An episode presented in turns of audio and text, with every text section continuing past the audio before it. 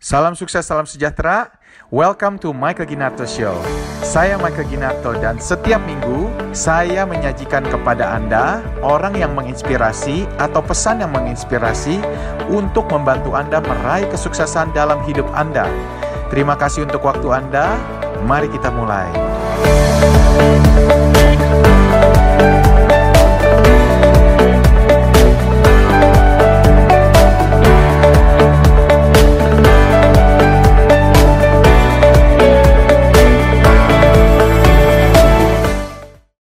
Salam sukses, salam sejahtera. Kembali lagi bersama saya, Michael Ginarto.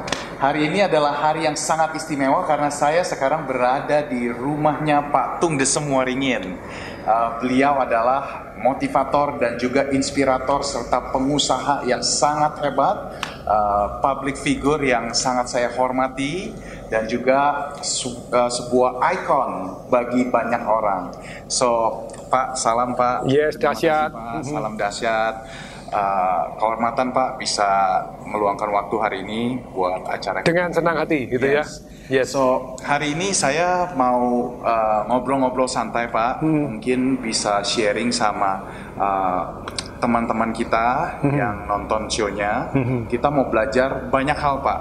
Mungkin Bapak kan uh, udah dikenal menulis empat buku bestseller, Hmm. uh, Marketing Revolution, Financial Revolution, Life Revolution, Hmm. dan satu lagi Work less and more. Work Less Earn More gitu. Yeah. Jadi ya Kerjanya lebih dikit, dapatnya lebih Iya. banyak. Itu kan enak itu. Ya. yang kita Bisa belajar. wawancara-wawancara gitu.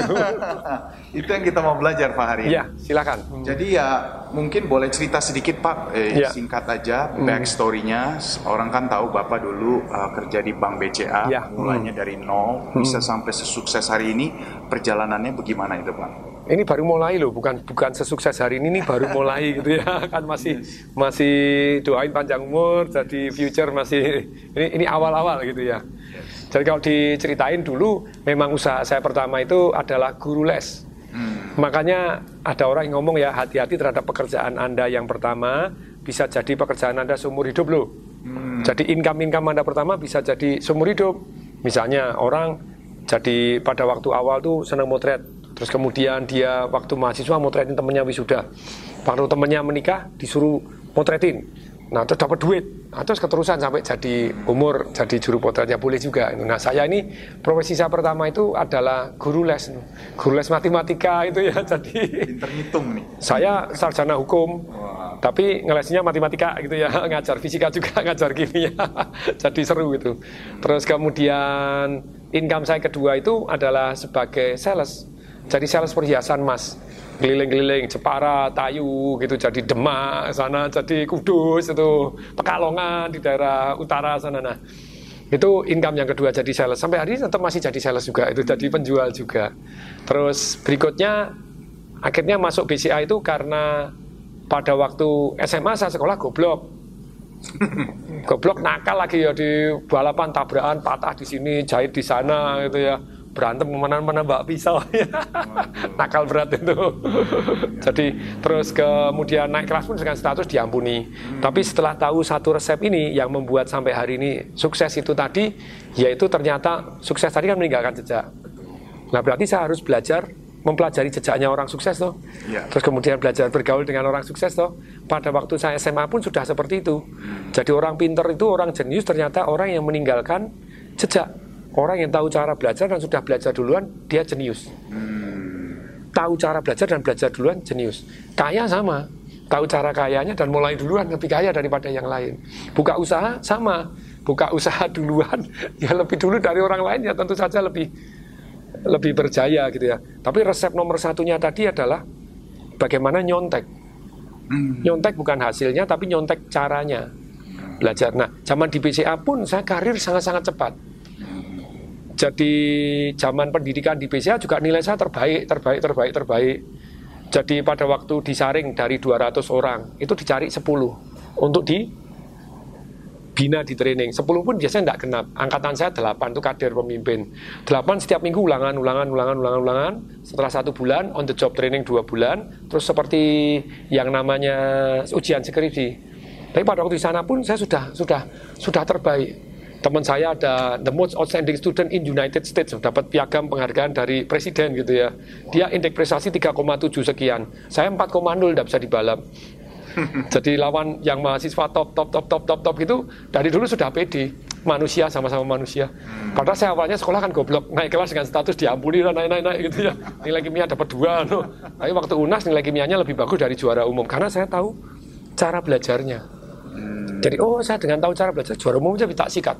Tapi sayangnya cuma kimia, no. kalau semua tak sikat saya juara umum itu ya.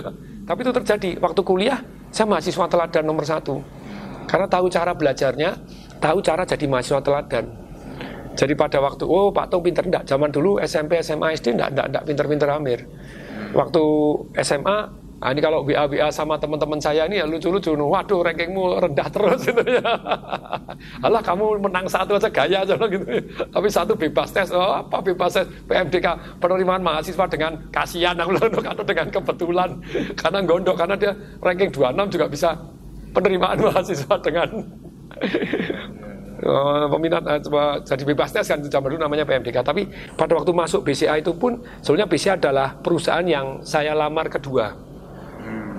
Yang pertama itu Astra wow tapi saya ngelamar Astra itu dipanggil aja enggak hmm. saya cantumkan 32 piagam zaman kuliah juara lomba karya tulis ilmiah sampai tingkat nasional juara cepat-cepat P4 mahasiswa teladan dipanggil aja enggak ya.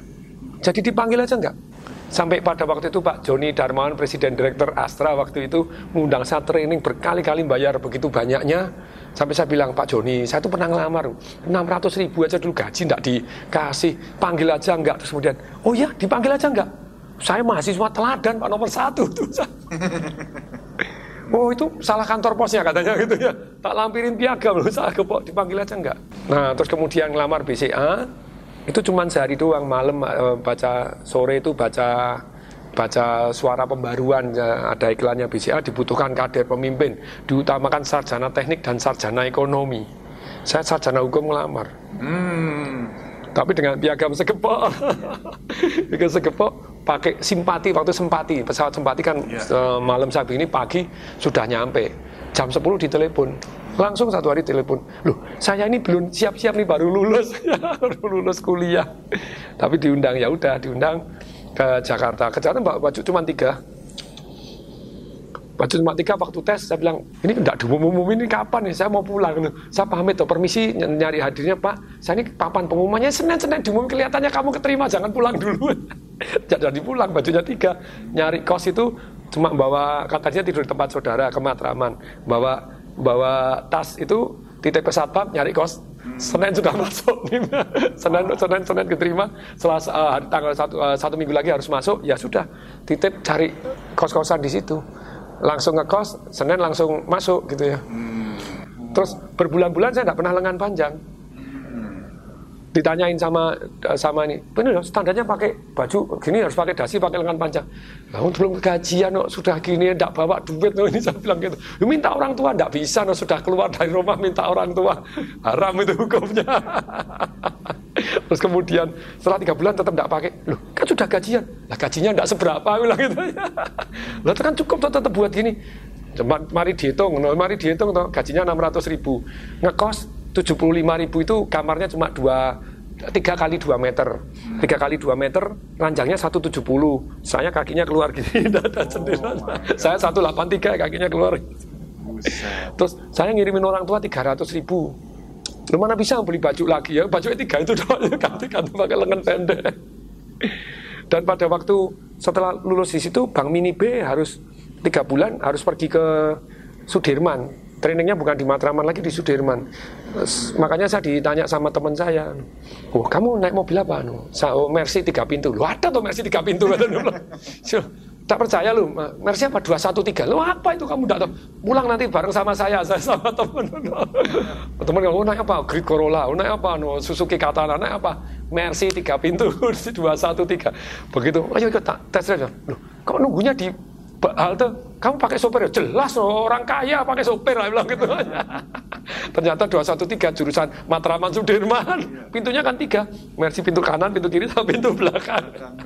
Oh my god. Hampir mati dua kali.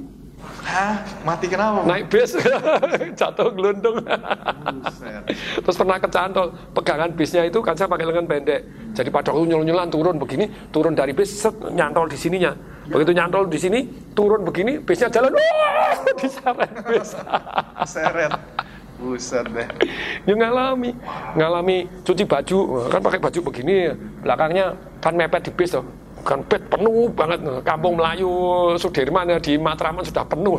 Begitu gadul gadul di depan ini dong orang. Oh ya oke di belakang.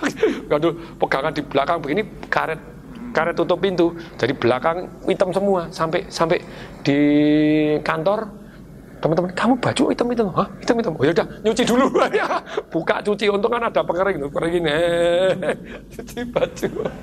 Buset ya, ngalami. Kalau berangkat itu indah, kalau di Jakarta masih indah, baunya masih harum semua. Pulang coba rasain, pulang naik bis, untel-untelan. Buset. Waduh, baunya. Tapi dari situ saya sudah punya mental yang luar biasa yang bisa saya bilang tidak selama-lamanya. Nah, rata-rata orang itu ketika menderita dia bilang, waduh selama-lamanya. Bedanya orang pesimis dengan positif itu apa sih? Sama-sama ngalami, tahu tidak enak.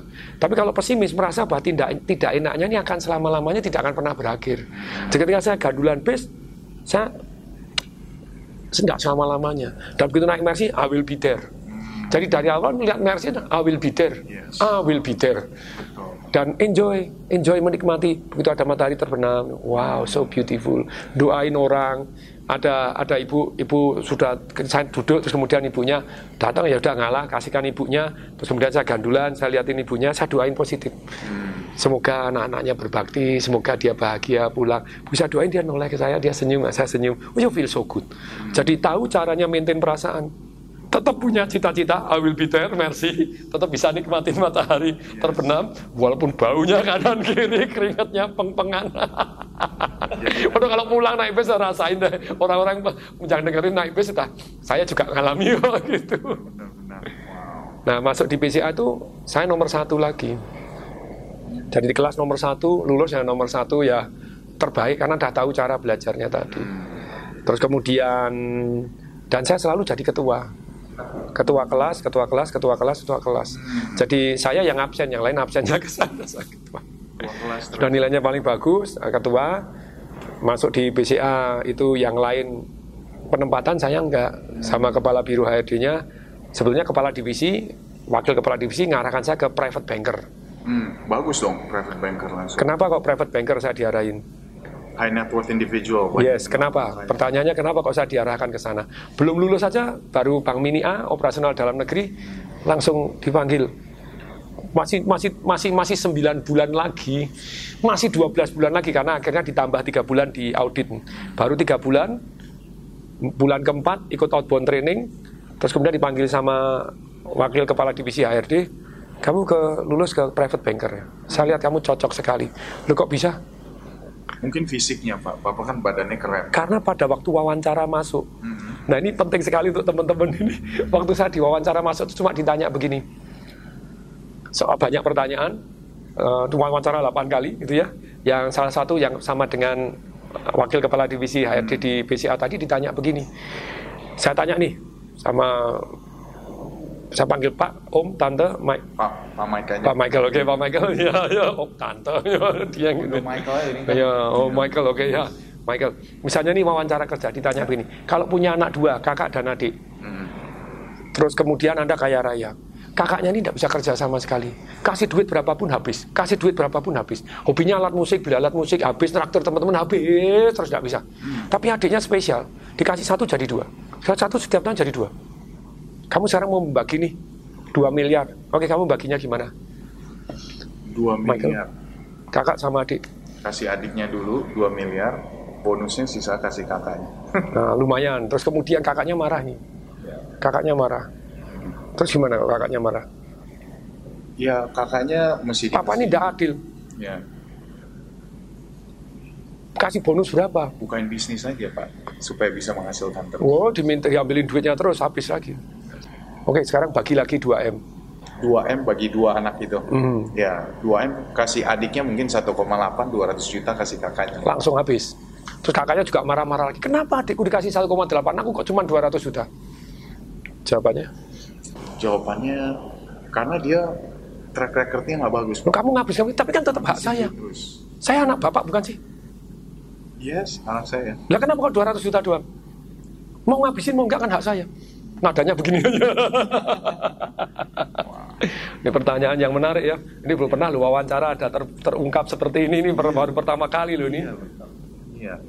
Nah dari dari Jawabannya apa Pak? Yang ya jawabannya macam-macam. Ada yang 50-50, ada yang apa yang terserah. Tapi jawaban saya itu yang sampai membuat dia berkesan. Oke lah kamu ke private banker aja.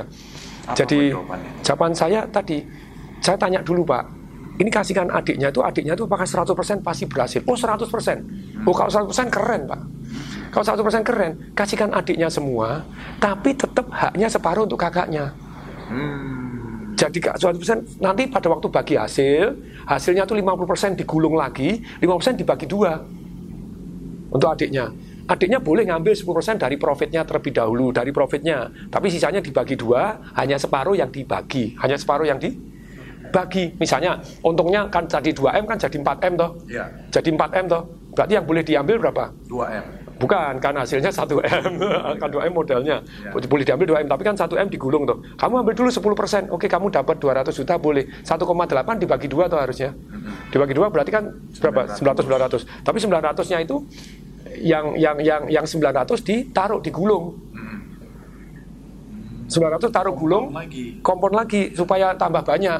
Terus kemudian yang sisanya yang yang yang eh, 900 itu kamu 450 sana 450. Terus ditanya lagi, lo kalau kakaknya marah?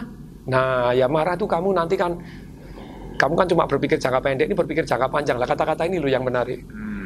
Orang-orang yang sukses itu investasi untuk jangka panjang. Dia sabar mau menerima jangka pendeknya terimanya sedikit, tapi jangka panjangnya terimanya akhirnya banyak dan tidur pun dapat uang. Betul.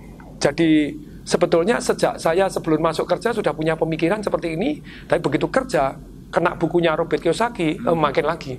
Jadi saya tidak bakalan beli Rolls Royce, tidak bakalan beli macam-macam Mercy Sport apa sebelum ternak duitnya.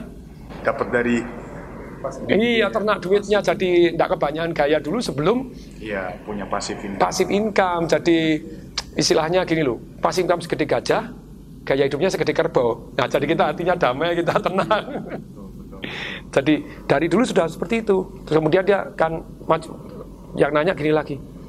Loh kalau kakaknya marah-marah, ya tetap saya jelasin, tenang toh. Kamu itu kan selama ini teruji selalu habis, katanya selalu habis ya. Kalau ini kan kamu selalu habis kan tetap punya penghasilan. Kalau papa sudah tidak ada, kamu tidak ada yang ngasih lagi. Kalau ini kan adikmu bisa ngasih kamu terus. Hmm.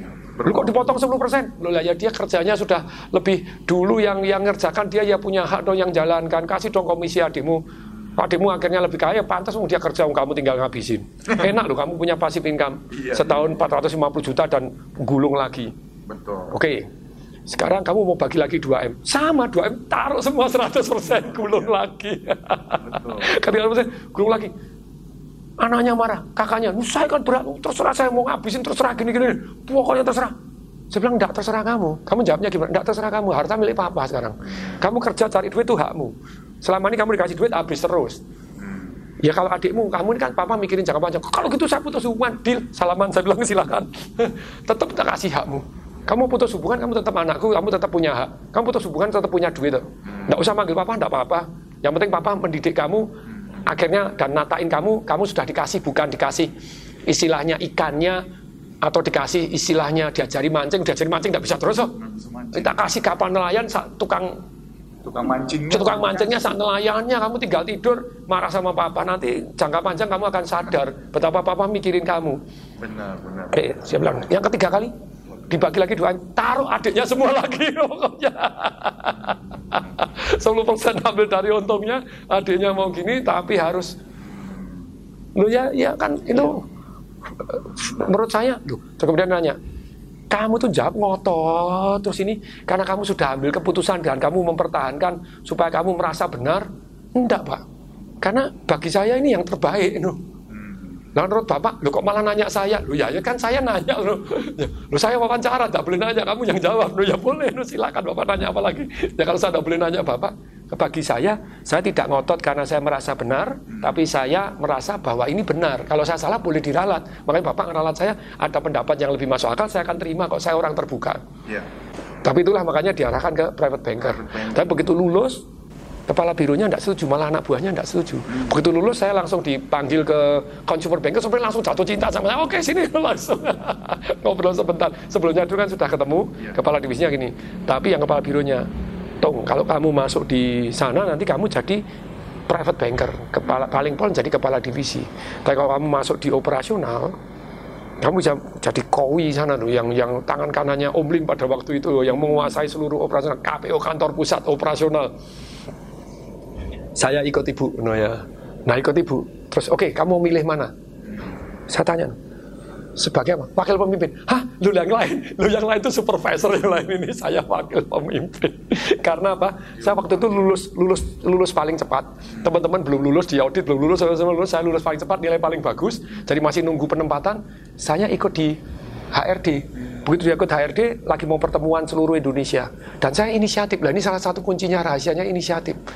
Sekarang saya belajar, ya kamu magang dulu deh di HRD. Oh siap bu. Saya apa kerja apa sini tak bantuin pak. Ini apa buat makalah tak bantuin. Jadi orang-orang tuh jatuh cinta karena saya bantuin melulu. Bantuin sana, bantuin sini, bantuin inisiatif. inisiatif. Tugasnya. Bukan.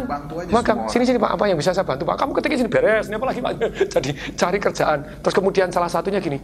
Ini kita baru waktu rapat ikut ya rapat. Kita baru mau buat pertemuan HRD seluruh Indonesia. Kira-kira apa ya supaya mereka tuh diskusi supaya studi kasus Oh boleh. Siapa yang mau incat buat studi kasus? Saya. Loh, saya anak kemarin sore saya berani minta incat buat studi kasus. Buatin studi kasus. Saya ingat sekali buatin studi kasus tentang Marsina. Hmm. Marsina itu kan demo terus kemudian buruh dibunuh, di waduh diperkosa, diapain. Wah itu sedih banget. Itu sama yang demo. Kalau kalau orang demo gimana kalau ada kasusnya Marsina pencegahannya gimana kalau sudah terjadi seperti apa? Ya. Nah ketika saya buat membuat pemikirannya, membuat studinya begini, yang yang kepala biru saya presentasi. Wow. Jadi dia bilang wow nonton gitu terus nanti itu jadi bahan mereka. Jadi mereka tahu. Jadi tahu oh orang ini luar biasa ya. dan saya sudah mendadak jadi rebutan. Kenapa rebutan? Karena bergaul di mana? Tadi membawa diri dengan baik. BCA Matraman Tribun itu kasih saya aja tuh lulusan itu jadi saya karena pada waktu magang di BCA Matraman saya bergaul sama pimpinan Matraman, saya begini dia olahraga apa, saya kan olahraga macam-macam bisa ini, olahraga macam-macam bisa itu menarik. Ini ada meja pingpong di Matraman itu ada meja pingpong juga. Dan saya itu tidak ngalah. Hmm. Jadi kalau pingpong ya tidak ngalah. Maksudnya tidak tidak ngasih hati nah, gitu enggak. Bisa kamu dapat nol ya tak nol. I'm so sorry, ya ampun ampun gitu ya. ya, ya, ya. Killer insting. Jadi killer insting. Ya. Terus mohon maaf loh Pak, kalau saya ngalah-ngalah nanti itu namanya saya tidak serius. Jadi saya main sungguh-sungguh boleh nggak? Boleh. Saya tetap bang, bang, bang, 10 nol, 11 nol, tidak apa-apa. Jadi pimpinannya ingat seumur itu, sudah minta maaf duluan. Jadi sorry Pak, ini saya biasa enggak pakai gini main sungguh-sungguh no. Enggak pernah cerita nih baru wawancara ini ini khusus nih. Jadi pimpinan Matraman pun berkesan. Kenapa? Saya beliin buku juga. Nah saya senang baca buku. Wah Pak ini ada buku bagus Pak no. Jadi wah manajemen logistik saya ingat sekali ngasih pimpinan BCA Matraman Pak ini ada manajemen logistik. Saya baca keren Pak ini harus ada perbandingan begini. Wah kamu ini apa pun dibelajarin ya masa logistik belajar juga? Lo ya penting toh Pak nanti kalau jadi pimpinan cabang lo sudah siap-siap. Kan harus tahu logistik juga. Seru. Jadi pada waktu di HRD HRD sudah tahu prestasi saya terus kemudian kan saya sudah lulus duluan. Nah nunggu nunggu nunggu nunggu wisuda juga nunggu teman-teman lulus ini ada dua dua angkatan di bawah saya harus mengadakan pesta seni. Dua berantem tidak karu-karuan. Ini kamu ini tidak selesai-selesai, kamu turut ya. Lu kalau saya turun, saya boleh ganti orang bu, boleh.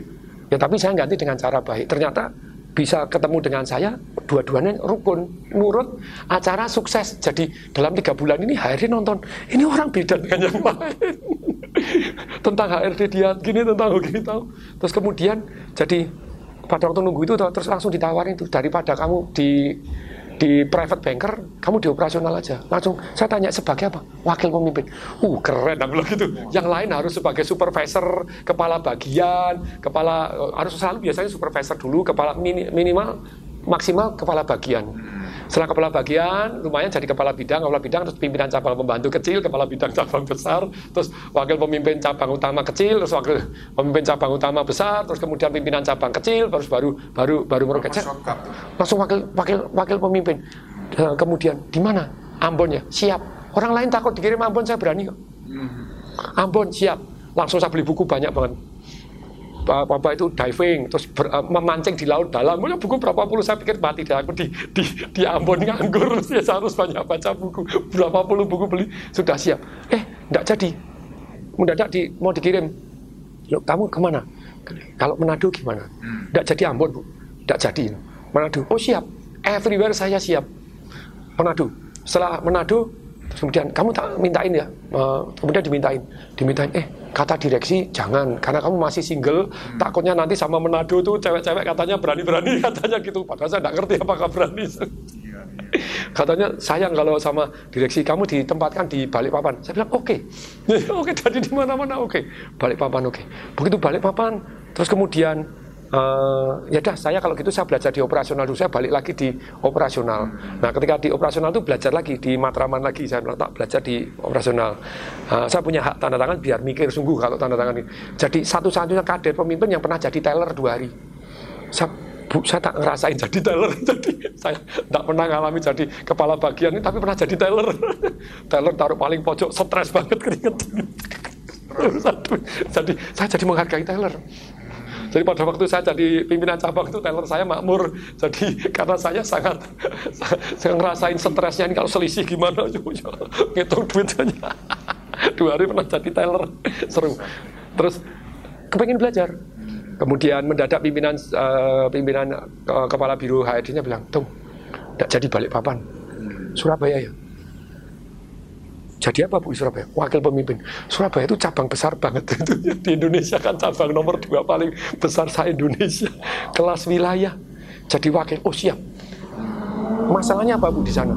Oh hasil auditnya jelek lima tahun diganti pimpinan berapa kali tetap terjelek terjelek terjelek dari nomor 20 dia hasil auditnya paling jelek itu harus kasih anak muda yang punya pendobrak lah kamu ini kan tukang dobrak dia bilang gitu kamu leadershipnya bagus di mana mana jadi ketua nyelesain bisa no di disayang banyak orang good kamu kirim sana oh siap Yes, oke. Okay. Kalau, kalau gitu kamu mau gimana dulu? Saya tak magang di audit, belajar di audit. Padahal itu saya sudah pernah di audit tiga bulan. Sekarang tak belajar di audit lagi. Nah, saya di audit itu cuma cari apa sih? Saya cariin mana hasil audit yang terbaik di Indonesia. Kudus, ya. Kudus terbaik Indonesia. Teleponi pimpinan kok bisa terbaik caranya? Oh. Itu belajar nyontek. Sukses meninggalkan jejak. Jejak. Nah, jadi kita cari siapa yang terbaik. Caranya, nah itu ilmu dari zaman kuliah, dari zaman apa itu sudah tahu caranya. Ini wes membantu luar biasa. Saya juara lomba kartu ilmiah sampai tingkat nasional karena belajar nyontek. Siapa yang juara-juara tahun lalu? Jurinya siapa? Caranya datengin belajar juara. Nah, jadi tanya, oh setelah itu tapi tiga bulan. Jadi yang lain itu sudah penempatan, jadi kepala bagian, jadi supervisor. Saya tidak di tempat-tempat ini, ini enam bulan ini nganggur di lulus. Kapan? Sampai saya datang pergi ke pergi ke HRD lagi. Bu, gimana jadi jadi berangkat atau enggak? Sorry ya. Sorry Tong ya. Dia bilang gitu. Kamu dianggap terlalu muda. Saya kan angkatan 14. 14 itu berarti 28 bulan lebih dari angkatan satu karena setiap dua bulan baru satu angkatan, dua bulan angkatan. Terus kemudian rencananya yang dikirim jadinya angkatan satu karena dianggap sudah senior lebih matang dari kamu. Oke, okay. nah ini orang lain marah saya enggak? Bu, saya kan sudah belajar. Sana masalahnya kan audit. Saya bantu deh, Bu. Usah naik gaji, enggak usah kasih jabatan. Betul kamu, enggak usah naik gaji. Enggak usah naik jabatan. Betul, Bu. Pokoknya saya bantu ke sana. Oke ya, kamu tak kirim ya kalau gitu ya. Jadi tim pembenahan, Alah, yang dikirim satu doang, tung rembo waringin aja. Seorang diri tidak pakai kemenangan, tidak pakai jawaban, tung tim aja. Sama, datang di sana dijatah dua tahun karena 22 cabang. Betulin cabang pembantu 22 tujuannya supaya hasil auditnya jadi bagus. Karena 786 masalah besar, tebel biang. Dan itu selalu nomor 20. Ganti pimpinan cabang, ganti apa, bertahun-tahun selalu ranking terakhir terus. Masalahnya banyak banget. Dan masalah diulangi sana, diulangi sini terus. Tidak ada yang peduli terhadap aturan. Akibatnya jebol A, jebol B, jebol C fraud A, fraud B, nyolong A, nyolong B, jadi problem. Nah begitu saya datang, saya ke satu cabang, ke satu cabang itu satu bulan. Hmm. Saya bilang salah nih kerjanya tidak sistematis dan terus terang saya tidak pernah seneng nyari salahnya orang. Mm-mm. Saya nyenengkan positifnya orang, saya belajar. Suruh nyari salah tuh tidak pernah seneng. Dia nyari salah tok, ini salahmu, ini salah, ini salah itu. Satu bulan, salah ini. Satu bulan berikutnya saya tidak terjun. Di, heran loh, kamu katanya pembetulan cabang, loh kok tidak terjun? Saya di kantor pusat, saya minta meja, saya bilang, tidak bisa satu bulan begini, lama, nanti dua tahun, benar dua tahun, 22 cabang. Harusnya kamu kok enggak terjun-terjun cabang di, di, ditanya saya baru menyusun sistem kerja jadi satu bulan itu saya mikirin sistem kerjanya Hmm. jadi buat 36 halaman cara kerja untuk membetulkan hasil audit Hmm. Nah ini. Setelah 36 bulan membetulkan hasil eh, satu satu 36 halaman tadi saya tahu oh ini salahnya apa ini gini ini masalahnya apa resikonya apa. Ini materi ini ketika selesai saya masuk. Ketika saya masuk saya tidak bisa nih. Saya harus minta bantuan. Saya minta minta tim. Jadi namanya branch internal control. Kalau sekarang ada di BCA warisan TDW sekarang seluruh BCA wajib. Internal control. namanya dulu tuh audit nyari salah dilaporin kantor pusat. Sekarang enggak nyari salah untuk dibetulin itu baru masuk akal. Jadi ada satu bagian internal branch internal control itu citaannya TDW ninggalin banyak saya di sana. Oke. Udah. Buat. Buat ngajarin. Ada saya dikasih dikasih dikasih dua orang sebagai anak buah saya untuk internal control saya ajarin cara meriksanya seminggu selesai. Saya enggak bisa nih kok seminggu selesai ini kurang cepat caranya gimana? Kurang cepat dan kenapa datang di sini orang ini tidak tahu? Mending pimpinan cabang kan 18 oh oke empat ikut saya. Saya minta minta pimpinan minta pimpinan cabang utamanya pimpinan cabang pembantu ikut saya. Jadi ikut meriksa di satu tempat. Uh cepat dua hari karena dibantu tambah empat lagi jadi enam. Pakai daftar halaman kamu meriksa ini meriksa ini meriksa ini meriksa ini. Briefing kenapa tidak boleh itu sudah ada. Pengulanganmu apa aja yang kamu dulu salah apa saja. Ini bahayanya di mana mereka tahu. Jadi oh mencekam. Terus tapi waktu saya balik lagi ke yang pertama, diulangi lagi. Hmm. Saya bilang salah ini. Mereka tidak peduli karena tidak terkait dengan nikmat dan sengsara pribadi ini. Berarti ini nih penting sekali kalau kamu dalam motivasi orang tidak ada nikmat tidak ada gini saya ngaju ke pimpinan. Pak ibu kalau ibu pada waktu itu ibu. Ibu kalau misalnya salah itu didenda Hmm. denda satu juta. Waduh. setiap kesalahan yang diulangi satu juta. Gaji Salah. 100 ribu lagi. kecil banget jadi ini 500 ribu dibebankan pimpinan unit. 500 ribu terserah pimpinan unit bebankan kepada siapa Hmm. setiap yang namanya bukan salah pengulangan sudah salah diulang itu keterlaluan Iya. kalau salah baru masih oke tapi kemudian kita kasih insentif juga kalau betul hasil audit nol satu bulan gaji satu bulan gaji terus dapat 200 ribu untuk untuk makan-makan Hmm. Rame-rame. rame-rame. Oh, boleh, boleh, boleh. Ini bu, sudah ada konsepnya langsung, sudah siap. Nggak ngomong bahasa basi, sudah diketik, sudah siap, ready for love. Siap pakai. itu. Maksudnya, oh ya ini ganti ini, ini, ini, ini. Boom, tanda tangan, pimpinan cabang pembantu dikumpulin. Begitu cabang pembantu dikumpulin, saya jadi good guy. loh. Teman-teman, ada banyak tuh yang aturan nggak bisa dijalankan. Tugas saya memberikan masukan kantor pusat. Contohnya nih, surat kuasa yang hanya berlangsung sekali, tidak bisa dong. Orang suruh materai-materai terus tidak mau. Yang takutkan ini harusnya usul kantor pusat, harusnya ganti aturan. Terus berikutnya tugas saya bantu teman-teman supaya tidak didenda. Supaya dapat bonus. Siapa yang mau saya bantu? Wah, cabang saya dulu, Pak, cabang saya dulu.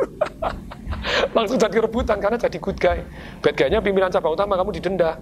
Dan dapat insentif, kumpul deh. Masuk. Masuk ke mana? Masuk ke cabang pembantu dan dengan empat ini pulang. Besoknya satu harian. Cuma satu hari dari dari satu bulan jadi satu minggu jadi beberapa hari tiga empat hari jadi satu hari satu hari sudah selesai jadi saya datang gitu ke Madura no, Bangkalan periksa BCA dengan empat minggu saya pelaku saya bagi begini oh, bagus pak baik tidak ada pelanggaran bagus bagus, bagus, bagus. ini oh, cocok cocok cocok cocok. sudah satu hari pulang karena dia sudah betulin sendiri kan sudah saya ajak Iya. sudah saja. Nah ini rahasianya itu apa? Rahasia orang sukses, mau kaya, mau apa, dia harus shh, bisa make orang. Kalau anda tidak bisa make orang ya susah. Orang. Iya bisa gerakkan orang, Gerakkan orang. bisa diterima orang. Tadi nih GM saya Pak Dimas, no. saya ajarin tekniknya atau no. buka hati dulu, pikiran. masuk pikiran, ya Anda dapat jiwanya nanti. Kalau sudah gitu orang mau mati demi Anda kan gitu ya. Nah, tapi itulah caranya buka hati. Nah, itu tadi. Nah, jadi langsung dalam waktu 4 bulan diaudit dari hasil audit terjelek seluruh Indonesia nomor 20 jadi terbaik di Indonesia seketika dalam waktu 4 bulan. Hmm. Tapi ketika menjadi yang terbaik ini, ini yang menarik. Saya sudah jadi rebutan tiga cabang. Hmm. Matraman yang dari dulu, kamu ikut saya, sudah selesai, nah, kamu kan ikut saya. Sekarang saya laporin. Nah ini, setiap ada hasil bagus itu pastikan orang lain tahu. Kemarin saya baru baca bukunya Eric Barker, Pak Menggogong Barker menggonggong di bawah pohon yang salah atau mendaki di atas tangga yang salah. Dia bilang gini, kalau kamu berprestasi dengan orang yang jilat pantat, sorry ngomong jilat pantat, naik pangkatnya, naik gajinya lebih banyak daripada yang berprestasi. Hmm. Tapi kalau kamu jilat pantat, akhirnya dipromosi, ternyata kamu on, ya akhirnya ketahuan juga kalau on. Iya, nah, makanya gini, berprestasilah wajib, tapi wajib diketahui orang lain. Nah itu sudah saya praktekkan dari zaman dulu. Begitu bem gini, saya lapor Uh, saya cerita kepada mentor-mentor saya zaman di BCA, terus kemudian cabang-cabang yang dulu saya pernah kerja. Makanya ini saya masih masih cari pimpinan BCA Sudirman, Pak Andri Wijaya ini masih ajak ketemu nih dulu dulu atasan saya yang saya belajar sama beliaunya. Terus pimpinan Matraman dulu jadi Pak Jimmy Sukindro itu, Pak Wah, saya ketemu Pak waktu balik Jakarta, saya melakukan waktu. Wah Pak, lapor Pak, terima kasih berkat didikan Bapak, saya berhasil membetulkan. Wah hebat kamu ya, kamu ikut saya deh, langsung. Berani jual. Terus saya datang ke audit, saya datang ke auditor, Bu, lapor Bu hasilnya gini. Wah bagus bagus bagus. Dari terjelek jadi terbaik Indonesia. Bagus bagus. Bu, boleh nggak saya sharing kepada pimpinan cabang seluruh Indonesia? Oh boleh boleh boleh boleh. Boleh boleh boleh boleh. Ini nih tanggal 8 Desember sampai ingat seumur hidup. 8 Desember ini ada pimpinan cabang seluruh cabang dan cabang pembantu seluruh Jakarta akan kumpul dengan direksi dengan kepala divisi kepala biru. Boleh bu saya presentasi, itu berani tampil. Oh boleh, boleh, boleh. Kamu buat materinya, jangan malu-maluin saya. No, ya, oke, okay, no. Saya buat materinya terus kemudian, oke okay, kombinasi ya. Nanti kalau presentasi kamu kan baru ngomong tanda kutip, kamu kan baru anak kemarin sore. Hmm. Kita damping kepala biru, kepala birunya nanti kan menjelaskan, dulu hasil hasilnya jelek, sekarang jadi terbaik di Indonesia. Dari nomor 20 jadi nol masalah besar. Dari sekian ratus halaman jadi cuma empat halaman. Bersih, bersih, bersih, bersih, bersih. Nol, nol, nol, nol, nol. Hmm. Nah terus kemudian presentasi Nah pada waktu presentasi, saya sudah presentasi, presentasi kepada seluruh pimpinan cabang toh. Ini cara yang saya alami bagaimana membetulkan hasil audit terjelek jadi terbaik. Begitu banyaknya orang tahu tuh. Kepala divisi tahu tuh. Kemudian di akhir sesi, saya cuma ngomong gini. Saya kader pemimpin angkatan 14 belum punya penempatan. Bagi Bapak Ibu yang hasil auditnya jelek, butuh bantuan saya tinggal hubungin HRD. Besok ada gerak gerak gerak itu untuk saya aja turunin saya. genius marketing ini genius. Makanya saya selling yourself. Selling yourself, ya. kamu harus berani tampil. Kalau kamu punya prestasi tidak berani tampil, susah. Yeah. Kamu tampil tidak ada prestasi ya sebentar aja orang tahu bahwa kamu yeah. tidak berprestasi kan begitu ya. nah, sudah beng. Sebetulnya waktu di Surabaya pun saya sudah diminta. Jadi pada waktu saya dicabut itu, saya kan gini, setiap Selasa itu saya tenis sama BCA veteran, itu kan tiga cabang utama di sana. Rabu badminton sama BCA Diponegoro, Sabtu basket dengan BCA Darmo waktu itu ada tiga BCA. Nah tiga-tiganya kenal, udah jatuh cinta sama saya. dan dan waktu saya basket begini, dia langsung tahu oh seneng. Jadi saya basket kan sama pimpinan pimpinan basket. Saya juga tidak maruk, tapi gini Apollo berani ambil besar berani nembak, ya kasih umpat. Orang dia tahu. Tadi pada waktu itu saya basket pamit pak, langsung pamit. Loh ke mana? Hasil audit sudah selesai pak, dari terbaik jadi terbaik di Indonesia. Tugas saya sudah selesai mau diundang. Wih kamu besok Senin ketemu saya. Ini kan Sabtu toh. Senin ketemu saya. Pimpinan Darmo langsung Pak Ciagus Tamrin. ini ngomong berarti sungguh kan itu ya. Begitu begitu begitu datang, eh duduk duduk, saya lanjutin telepon dulu ya. Bentar, mau milih mana? Mau Jakarta atau Sidoarjo? Begitu ya. Saya bilang, sebagai apa? Wakil pemimpin, milih ya, silakan pikir. Oh, sudah selesai. Oke, mau milih mana? Pak, saya kan tidak ngerti situasi Bapak yang... Oke deh, uh, saya mintain ya. Mau Jakarta saja. Oke, oke, oke. Saya mintain. Bayangin, yang lain itu lewat gini saya sudah hotline dari zaman kapan orang mau ngangkat terus. Pimpinan Surabaya langsung telepon kepada Pak Andri Halim, anaknya Om Lin. Wow. Pak Andri, ini gini ini ya. Ini kamu angkatan berapa? 14. Ini eh, namanya Tong Disawaring angkatan 14. Ternyata Pak Andri Halim sudah tahu prestasi saya jadi, ya ya ya ya, sorry, tidak boleh. Ada apa tidak boleh? Sudah ada tugas lain. Tugas lain apa? Tak tahu mungkin kamu mau dikirim ke tempat lain mana. Oke, okay. terpaksa balik tuh. balik ke Jakarta. Begitu balik ke Jakarta, tidak ada pekerjaan. Kan tidak ada pekerjaan. Nunggu surat perintah berikutnya tidak ada pekerjaan, saya magang. Magang di banyak divisi. Sampai perpustakaan pun saya pernah magang. Jadi ngatur buku perpustakaan saya tahu caranya. Jadi ini challenge saya gitu ya. You name it, di BCA, divisi apa, saya per pernah. Pernah begini at least satu minggu dua minggu. Tim penagihan kredit bermasalah pernah. Consumer banking pernah. Corporate planning pernah. Mau apa lagi? Retail banking pernah. Treasury pernah. Keuangan pernah. Logistik pernah. Audit pernah. Sistem pernah. Divisi luar negeri pernah. You name it, minta divisi apa lagi? Kredit card tentu saja. Mau apa lagi? You name it, mau apa pun divisi saya pernah training. Nah pada waktu pada waktu penempatan ternyata saya mau dikirim ke Semarang kenapa Semarang hmm. hasil auditnya tadinya nomor 19 lah yang terjelek nomor 20 jadi nomor 1, yang 19 jadi nomor dua lah minimal. nomor 20 terus. Lu enggak kan? Oh iya dia turun. Kesundul toh yang yang nomor sembilan 19. Ya, yang 20 jadi nomor 1, yang 19 jadi nomor 20. 20 terendah di Indonesia lagi kebagian. Kirim di Semarang. 15 abang pembantu. Selesai lah tiga setengah bulan udah tahu caranya. Hmm. Langsung hasil audit terbaik nomor 2. Karena ada kesalahan satu tidak bisa diperbaiki. Saya datang di bulan Agustus, itu ada kesalahan di bulan Februari. Dan tidak ada obatnya satu doang. Jadi nomor dua harusnya sama-sama nomor satu. Nomor dua. Sukses. Dan yang dikirim saya percaya namanya super team. Tapi saya percaya one man can make difference. Karena one man can create super team. Betul jadi dikirim lagi Tung Rembo Waringin seorang diri tim pembenahan. Timnya sendiri doang. Sendiri kau not tim bla iya iya iya iya. Ya sudah datang. Datang ke mana? Datang ke Semarang. Nah pada waktu Semarang itu banyak kisah yang seru juga. Kenapa? Tentu saja hasil audit bagus tapi di sana ada yang menarik. Satu hari mau dibajak Bapak mau dibajak? Iya, sudah baru pendidikan itu belum selesai. Kalau bajak harus bayar berapa puluh juta itu waktu itu. Karena ada ikatan kontrak atau selesai pendidikan baru berapa bulan sudah keluar, tidak boleh harus ikatan kerja om saya meninggal dunia kesetrum. Jadi tante bilang tolong dibantu ya. Saya cuti sampai gaji itu nggak ngerti. Saya wawancara satu orang, kamu gajinya berapa? Saya cocokin dulu. Oh ya sekian ada bonus apa? Nggak ngerti. Ini supplier beli di mana? Ini bengkel. Langsung tante saya bukain cek. Nah, saya harus ditebus kalau mau ikut. Kamu bantu saya aja. Saya nggak ngerti apa-apa ini. Dia kerja toko kaca ini bengkel buat buat bukan buat buat mesin buat apa buat uh, ya, molding buat apa macam-macam. Nah Suami yang meninggal dia tidak ngerti, langsung tulisin cek. Tulisin cek, nah saya itu kan merasa ada something wrong gitu ya, something yang salah. Kenapa? Ternyata sungguh tidak dinaik gaji.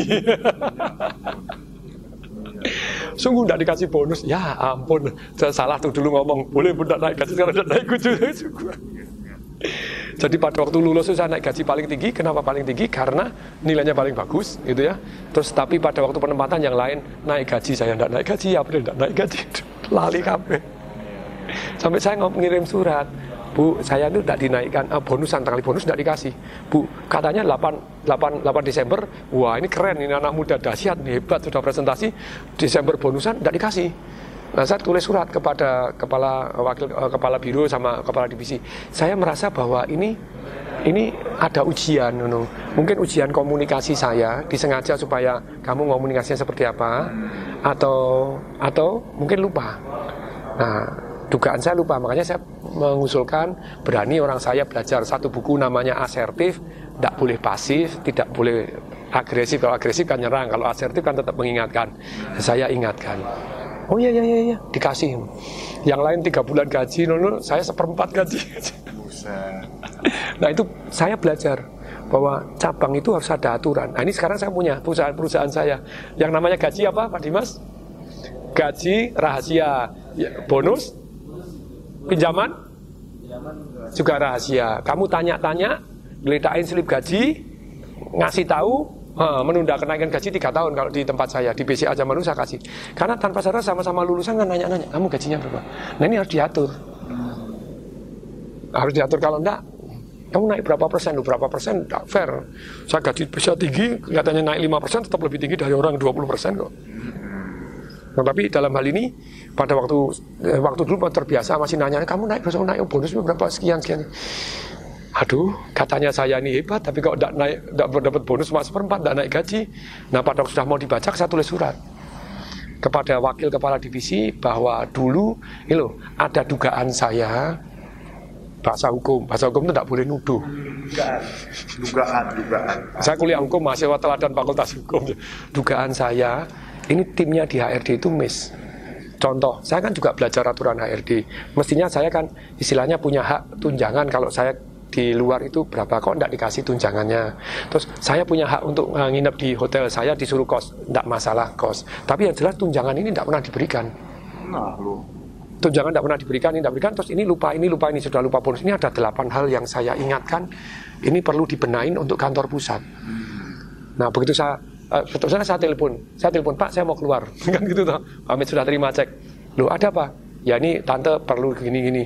Terus terus dan di BCA-nya sendiri terjadi hal-hal ini jadi saya ditebus saya mau keluar. Terus kemudian begitu saya ngomong banyak kamu tulis ya? Untuk saya ditulisin rahasia. Rahasia khusus. Saya tulis rahasia kan disuruh nulis nulis jreng kirimkan.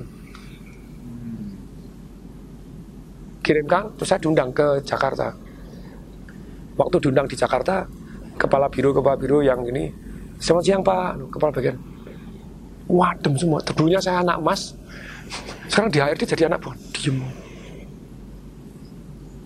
Kok dingin apa? Saya pergi ke wakil kepala divisi ngomong, ternyata yang menarik. Gitu ya. Dia bilang, oh ya, suratnya udah tak kasih kepada semua, biar mereka memperbaiki. Aduh, pantesan adem banget.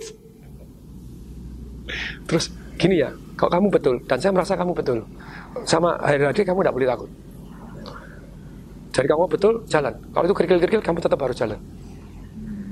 Jadi ternyata kepala divisi negor. negor gara-gara surat saya. Lalu kepala birunya kan jadi diem sama saya, kepala bagiannya diem sama saya. Terus tapi hubungannya tuh sama sama wakil kepala divisi ini dekat jadian. Setung, kamu ikut saya diajak ke rumahnya, ditraktir Wendy's masih ingat. Terus kemudian kamu tuh gini jadi please jangan dulu biar kamu di perusahaan besar dulu kamu di perusahaan kecil kamu no experience betul kamu gini biar kalau dia butuh kasihkan saudara kamu yang lain kalau kamu punya experience di sini banyak experience di perusahaan besar kamu nanti nanganin banyak perusahaan lebih lebih mudah lebih mudah jadi saran saya gini pokoknya kamu mau keluar harus ngomong ke saya terlebih dahulu saya bilang, oke okay, nanti saya pikirkan lelah. Ini ceknya, kamu simpan dulu aja, oke. Okay. Terus kemudian saya mampir besok ke HRD, ditegorin sama HRD. Tuh, kamu tuh gini ya, kamu ngomong tuh yang benar gini. Loh, terus saya tuh disuruh nulis rahasia, tahu-tahu dibagi aja bukan. Maksud saya, you Nah, tapi terus setelah itu jadi mendadak di HRD. Waduh, itu problem ngalami. Jadi saya pernah ngalami uh, naik gaji, bonus dipotong, kenaikan gaji dipotong. Lu kok tahu? Lu saya waktu itu akhirnya kan sudah selesai di Semarang, dikirim tugas. Tugas lagi. Tendang ke mana? Kupang. Kupang. Tidak ada orang berani kirim Kupang, saya berani. Kan nganggur. Begitu nganggur saya training, training, training, training, training. Terus story ini saya jahil. Udah deh, saya tak ngilang dua minggu. Saya pernah ngilang dua minggu, tidak dicari. Tidak ada yang peduli sama saya. Kijanya aku apa tadi? Tidak ada yang peduli sama saya. Saya kabur di perpustakaan tidak ada yang nyari, tidak ada yang yang yang yang begini. Ya, tapi saya tetap inisiatif. Pak, saya ada kerjaan apa lagi? Jadi kayak di persona non geratakan di di di di, di HRD, apalagi terus kepala uh, kepala divisinya ini tadi, terus mendadak ada wakil kepala divisi yang berikutnya yang baru jadi dua dua kepala divisi jadi seolah-olah yang yang yang senior ini kehilangan kekuasaan jadi waduh ini apaan ini? Jadi persoalan gerata. Nah, terus kemudian saya bilang, Pak, apa yang bisa saya bantu? Saya baca tuh Lampung jelek, Pak. Boleh saya ke Lampung tak beresin aja. Saya spesialis beresin hasil audit kok. Inisiatif lagi. Jadi daripada ngilang, saya inisiatif nodorin terus. Terus mendadak kepala birunya marah. Kamu tuh apaan sih? Kamu minta apa? Kamu jabatan apa? Pak, saya tuh tidak punya jabatan, tidak apa-apa, Pak. Asal saya bisa belajar.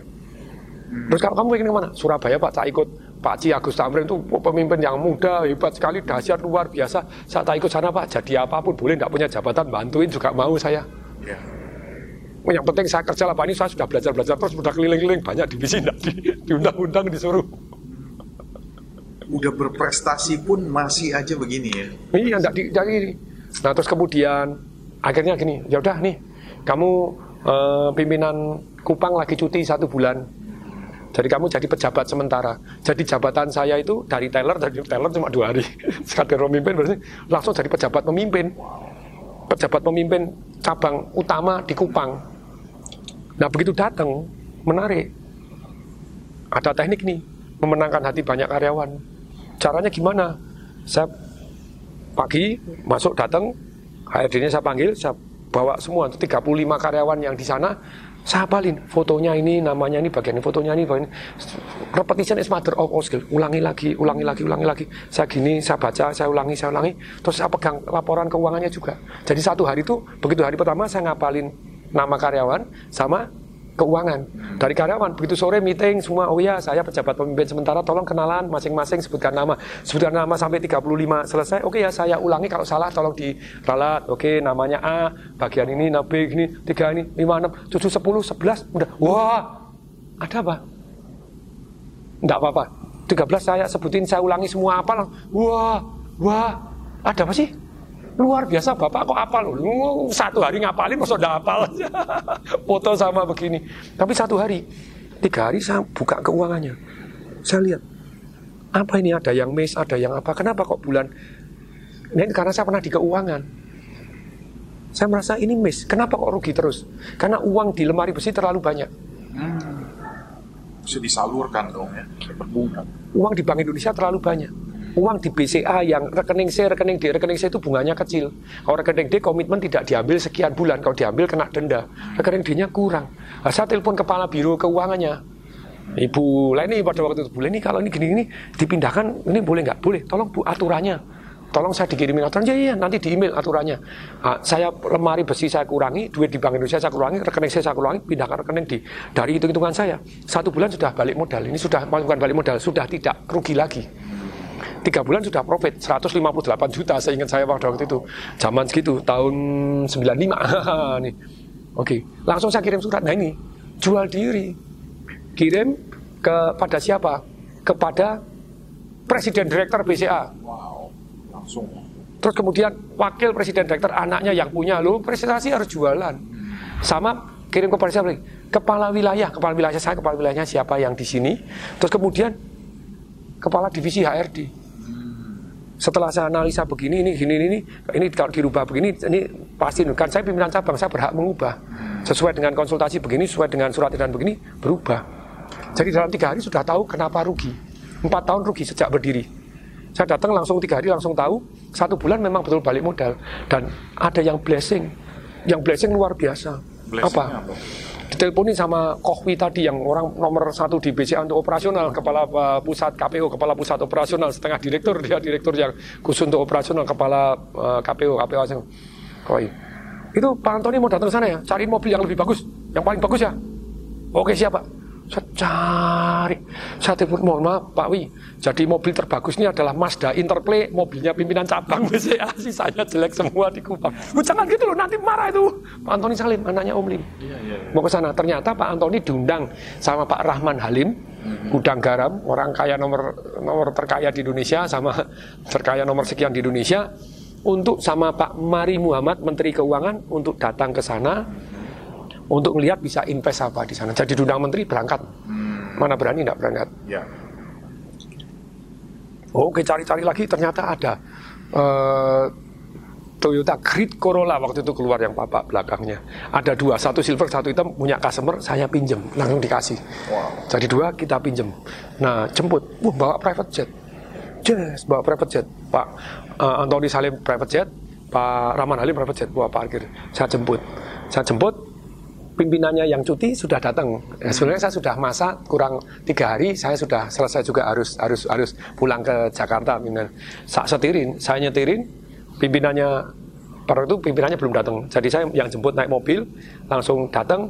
Begitu datang, Pak Antonia langsung tanya, ini di sini orangnya jumlahnya berapa? Sekian. Uang beredar berapa? Sekian. Terus kemudian dia nanya lagi, kalau tabungan di BCA berapa? Sekian. Customer BCA berapa? Sekian. Depositonya berapa? Sekian. Wah, kamu hafal semua ya? Ya pak, saya suka angka. Wah, bagus, bagus, bagus, bagus. Oke, terus makan sama Pak Mari Muhammad, uh, terus kemudian uh, dengan Pak Rahman Halim juga, terus kemudian gini, saya kan satu-satunya orang Salim yang di sana atau pimpinan cabang. Nah, Pak Antoni tajam sekali.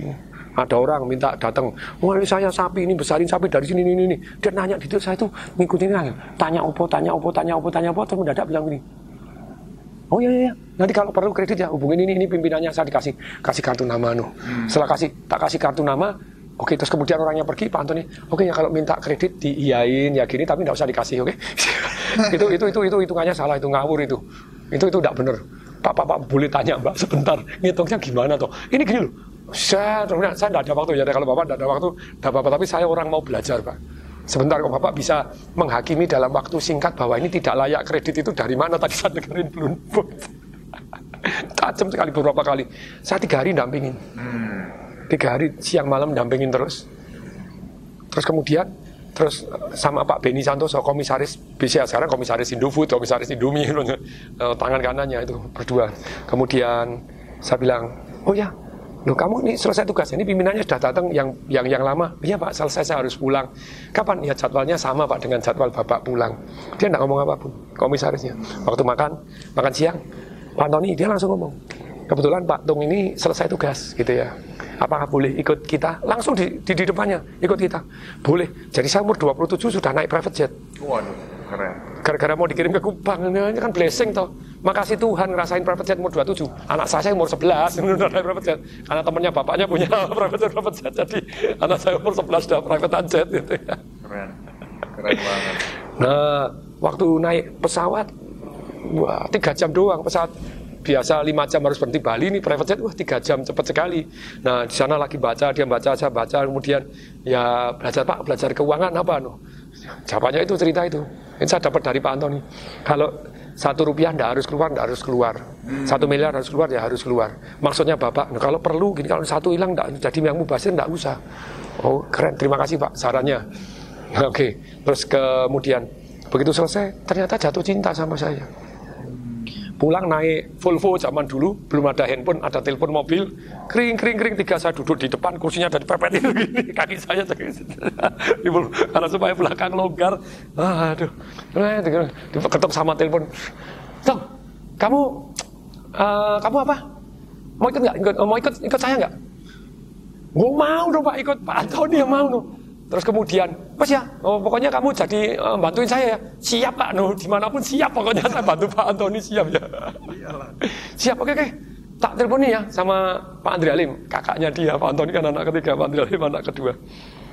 Pak Andri, ini ada Tung di Semaringin, manajemen diploma program MDP. Kamu apa? MDP, MD, ya, MD, apa itu? Manajemen. Angkatan berapa? Angkatan 14. Ini ikut saya Pak ya. Saya minta biar ikut saya. Uh, ya, ya, ya, ya. Tak boleh. Kamu punya saudara nggak? Tak boleh. Punya saudara nggak? Punya. Adik saya sarung lamar langsung jadi jadi GM di Pepsi Cola.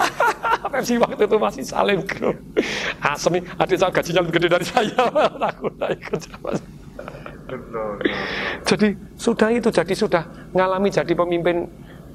Jadi banker itu juga ya udah ngalamin ya.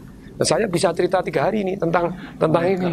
Iya, luar biasa pengalaman. Jadi jadi setelah jadi pimpinan, ternyata satu bulan memang sudah balik modal. Jadi bukan tidak rugi lagi. Jadi tidak tekor kantor usaha tidak perlu tekor. Jadi nanti tahun berikutnya akan bulan November langsung untung lagi. Nah saya taruh ke Jakarta nganggur lagi. Hmm. Saya tulisin kan saya ada terus yang menyentuh hati Pak Antoni saya suratnya masih saya simpen. Jadi mengucapkan terima kasih sama Pak Beni Santoso. Jadi berdua atas apa yang ramah begini. Sampai ada lah saya magang lagi nih, aduh magang meneh. magang sambil cerita, cerita suksesnya di sana jual diri. ya tapi saya senang magang, belajar belajar lagi belajar lagi. Tidak ada penempatan, tidak ada penempatan. Lapor saya lagi. Akhirnya gimana tuh Pak? Lapor ke langit. Oh. Lapor ke anaknya yang punya. Laporannya punya kelihatannya pencet HRD. Hmm. Oke, kirim. Jadi mana? Wakil pemimpin di Malang. Kenapa di Malang? Karena hasil auditnya nomor 18. 18, 19 sama 20 jadi nomor 1, nomor 2 sekarang jadi nomor 20. Sekali lagi, sekali sukses itu beruntung. Tapi kalau orang berkali-kali sukses, sudah pasti beruntung. Ilmu lah itu. Ya pasti ada strateginya. Ada strateginya, betul. Tapi saya dikirim ke Malang. Deng, ketemu pemimpin cabangnya merangkap kepala wilayah marah kepala wilayahnya apa-apa nih saya tidak tahu siapa kamu kamu itu siapa hmm. mau ngudeta saya Hah? mau gantiin saya Buset deh nggak bisa terima ya kantor pusat ngirim orang nggak ngomong-ngomong hmm. ya saya tahu katanya mau dikirimin tapi nggak caranya gini langsung gitu tahu-tahu ngirim gitu nggak tahu kurikulum vitae nggak tahu siapa kirim oh ya pak mohon maaf pak Pak, saya janji Pak, saya tugas di sini itu khusus untuk membantu Bapak. Tidak mau ngudeta Bapak, 100% saya akan bantu sepenuh hati. Saya datang di mana tuh harus bantu atasan itu janji saya Pak. Janji Pak. nah, sana. Saya wakil pemimpin yang tidak punya kursi. Tidak ada kursi, lulak lolo. Luntang, latung. Kan diantarin HRD toh, kenalin, kenalin. Satu kepala bidang. Satu kepala bidang. Saya salamin, tidak mau nyalamin. Pak. Hmm, sorry, baru sibuk. Boleh saya dulu? Terserah. Saya tunggu disemparingin pak. Ya tahu. Terus kemudian lagi duduk. Kamu berapa sih? 27. Anak saya udah umur 23. Oh iya, ya, kamu di BCA berapa lama? Dua tahun. Saya sudah 22 tahun, tahu nggak? Pahit. Saya diem, nggak enak. Saya dipanggil sama HRD-nya, udah saya sama HRD-nya.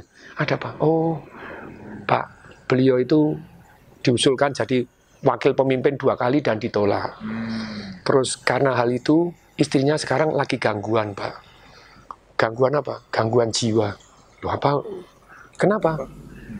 Dulu itu ada wakil uh, ke, uh, kepala uh, kepala bidang luar negeri itu sebenarnya bukan salahnya dia pak. Sekarang orangnya miskin kere tapi karena dia punya istri dua. Hmm. itu berdua pada waktu pensiun terus kemudian sama istri yang kedua digerogotin terus kemudian uh, sakit-sakitan ditabrak sepeda motor pincang sekarang sering ke BCA jualan jualan ini kacang atom jualan begini terus sering ke rumahnya kan sama-sama kepala bidang lah istrinya nonton waduh cilaka suamiku kalau tidak dipromosi ditolak-tolak terus ini jadi istrinya tekanan batin pak jadi rada gangguan. Jadi sekarang nyalain bapak ini. Oh Oke. Okay. Sama ya Pak ya. Satu hari saya datang ke kepala bidangnya tadi. Kepala bidang saya cuma ngomong gimana? Ngomong, Pak, mohon maaf Pak, saya tahu ternyata Bapak ini diusulkan jadi wakil pemimpin dan ditolak. Saya harus nyatakan Pak, kalau secara pengetahuan Bapak tentu lebih ahli dibanding saya. Oh, Bapak sudah 22 tahun. Kenapa saya dipromosi ini kan juga bukan kehendak saya. Saya hanya diutus. Kenapa kok saya dipromosi? Karena satu, saya lulus pendidikan yang namanya manajemen development program. Yang kedua karena direksi kenal saya. Nah tugas saya begini Pak, saya janji sama Bapak, Bapak kerja sungguh-sungguh, bantu saya sepenuh hati. Saya kurang tolong dibetulin, saya kira karena Bapak lebih pengalaman. Tugas saya akan mempromosikan Bapak supaya Bapak ikut bisa ikut manajemen development program di dalam supaya Bapak nanti kelihatan di kantor pusat dan bisa dipromosi. Jadi janji saya mempromosikan Bapak. Dia bilang, betul. Betul Pak, saya janji. Kalau Bapak betul membuktikan berprestasi dan kerja semangat, ceria, tugas saya adalah, saya cuma menang dikenal, omongan saya pasti akan didengar. Dan tugas saya kan nyari orang-orang di cabang yang saya promosikan. Oh gitu ya? Nah saya akan cerita dulu Pak, saya dites begini, tes begini, tes begini, Bapak saya bocorin dulu, dia mendadak mendengarkan antusias. Nanti Bapak kalau oh, sudah siap, oh iya iya iya, mulai senang. Di sana nanti ada outbound training Pak, di Jatiluhur, di. Waduh, saya nggak bisa berenang, belajar berenang dulu Pak. Jadi hari kedua dia sudah datang. Rambutnya pasang patung saya sudah belajar berenang hari ketiga sudah neraktir saya. Biasa. Buka hati dulu. Betul sih masuk pikirannya dulu anda kamu ngomong apa? Di datang lu anak muda perintah perintah siapa lu? Umur berapa lu? No sama anak saya umur yang bersama nah itu buka hati dulu. Nah sudah Hari pertama saya langsung buka lagi laporan keuangan sama dengan jurus yang di Kupang. Beng beng beng beng beng beng. Saya telepon kantor pusat Pak ini dimarahin Pak gini wah gini Bapak tidak ngirim. Oh ya sorry sorry sorry saya kirim sekarang juga pakai simpati pada itu yang langsung sampai satu hari oke Pak oke. Besok pagi sore saya ngajak ketemu pimpinannya lagi saya lapor. Saya lapor bahwa ini jadi saya yang bisa saya bantu ini Pak, salah satunya keuangan. Kalau menurut pendapat Bapak, kalau dipindah-pindah gini, boleh enggak karena dari hitungan begini kita bisa nambah. Untung minimal 6 miliar bisa 8 miliar pak. Sampai akhir tahun. Dia langsung senyum. Ya ya ya saya sudah baca kurikulum vitae-nya kamu, wah bagus, bagus, bagus, wah kamu lulusan terbaik. Ya, no, bagus, bagus, bagus, bagus. Oh ya kamu sudah beresin hasil audit itu yang terjelek, oh iya pak jadi yang terbaik, oh iya pak, nanti itu saya bantu yang terbaik. Oke guys supaya bisa jadi terbaik, gimana nah siap siapin, siapin, ya ya. Tolong pimpinan cabang pembantu dikurumin semua pak, nanti kita buat tim lagi, buat begini, beres internal kontrol. Dahsyat banget. Semarang dari terjelek jadi nomor 2, Surabaya jadi terbaik nomor satu. Di sini dalam waktu ini langsung terbaik nomor satu lagi. Kerjaan apalan. Yang tertulis ada di buku mana Pak? Cerita tentang apa? Maksudnya prosesnya kan buka hati dulu, udah gitu kita harus Belum ada ini tadi karena karena lagi briefing ini tadi. bagus banget Pak, bagus banget. lagi buka hati dulu baru Anda bisa masuk pikirannya dikasih tahu nggak bisa terus kalau hatinya nggak terbuka. Betul. Siapa sih lu? Siapa sih lu? Betul, mesti jelasin. Harus buka hatinya dulu bahwa saya ini membantu Anda. Betul. Bapak kayaknya di dalam bidang apa pun yang Bapak ditempatkan, Bapak itu punya uh, rasa curiosity, kayaknya penasaran, pengen tahu, pengen belajar, dan juga uh, kayaknya dari Bapak juga tulus membantu orang. Yes, tulus. Kayaknya ini yang bisa bisa menjadi pelajaran nih. Tadi saya cerita ke GM saya ini ke Pak Dimas bahwa kan baru eh, baru ini perhatiin betapa banyaknya hari ini lulusan-lulusan yang di anak buah saya jadi pemimpin cabang di sana, pemimpin cabang di sana jadi jadi sini jadi orang-orang yang hebat-hebat. Kok bisa? Karena dari dulu saya promosiin. Contoh 18 cabang pembantu saya, 18 kita pun tiga yang terbaik. Menurut saya tiga ini sangat-sangat luar biasa. Jujur bisa dipercaya, berperilaku menyenangkan, inisiatif menyelesaikan masalah di survei 360 derajat. Saya atasannya, bawahannya survei, hasilnya nilai bagus. Nah langsung saya mau tidak saya promosi. Ada yang yang ketiga ada yang tidak mau loh, perempuan. Saya promosi jadi pimpinan cabang utama atau wakil pemimpin cabang utama mau nggak? Padahal saya pimpinan cabang utama waktu itu akhirnya setelah jadi wakil sebentar jadi pimpinan cuma dua tahun jadi wakil langsung jadi pimpinan nah terus kemudian mau nggak saya promosi Pak Michael mau nggak saya promosi ke seluruh Indonesia jadi Mau dong. Oh mau, kalau mau nih Pak, tak kirim surat ini ya. Setuju Pak. Suratnya tak tunjukin dia. Jadi dia tahu betapa saya mempromosikan mereka. Kepala yang terhormat Kepala Divisi HRD, Kepala yang terhormat Presiden Director BCA, CC Kepala Wilayah seluruh Indonesia. Kami mempunyai tiga pemimpin cabang pembantu yang terbaik dari 18 cabang pembantu. Adapun prestasinya, hasil audit terbaik seluruh Indonesia. Iya kan saya hasil audit terbaik seluruh Indonesia kan dia juga ikut andil. Pertumbuhan kartu ATM terbesar di Indonesia kan mereka juga ikut andil kartu ATM terbesar. Jadi pertumbuhan kartu kredit terbesar di Indonesia. Hasil audit customer service terbaik di Indonesia. Jadi semua prestasi tingkat mati mesin ATM terendah di Indonesia. Lah kan kerjaan saya itu yang prestasi-prestasi saya kan juga dibantu mereka. Kalau mereka tidak bantu kan tidak bisa. Terus kemudian juga dari hasil penilaian dari 18 pemimpin cabang pembantu mereka adalah top paling tinggi skornya ada pun AAA skornya dianggap ini lampirannya skornya bisa memimpin uh, begini bisa komunikasi semangat sabar gini mau ini jadi 16 item saya lampirkan boleh pak tak kirim ke seluruh Ya, wilayah Saya bayarin malah perangkonya. bang kirim Iya. Tapi syarat kamu harus didik bawahanmu siapa yang bisa dipromosi. Jadi jadi sedangkan tak sundul ke atas begitu, bawah tuh promosinya cepet. jadi semua jadi dari bawah sampai atas sinergi. Iya. Jadi satu-satunya BCA zaman dulu yang tidak ikut serikat pekerja adalah BCA saya. Kok bisa? Karena tidak suka saya, bukan tidak masalah suka serikat pekerja. Saya merasa bahwa kalau kamu bagus itu tidak usah nuntut-nuntut naik gaji begini. Kamu kan naik gaji, kamu akan dibaca kok. Kok kamu cuma mengandalkan, oh kalau tidak mau mogok. Sekali mau naik gaji minta mogok, bisa nggak? Bisa. Besok mogok terus lu. Diincer nggak? Pastilah. Oh, yang ketua serikat pekerja mungkin kita rodok ya perusahaan ya jilat pantat sedikit ya kamu jadi begini ya dimuliakan supaya jadi teman kita. Tapi mereka oh menarikin iuran lagi. Nah, tapi saya itu mendukung bahwa orang itu berprestasi. Jadi bukan minta naik gaji dengan negatif. Jadi saya jelaskan semua karyawan saya terserah kalau mau ikut tidak ada ikut. Tidak ada yang ikut. Mohon maaf, serikat pekerja. Jadi tidak ada yang ikut. Karena saya memperhatikan kesejahteraan juga.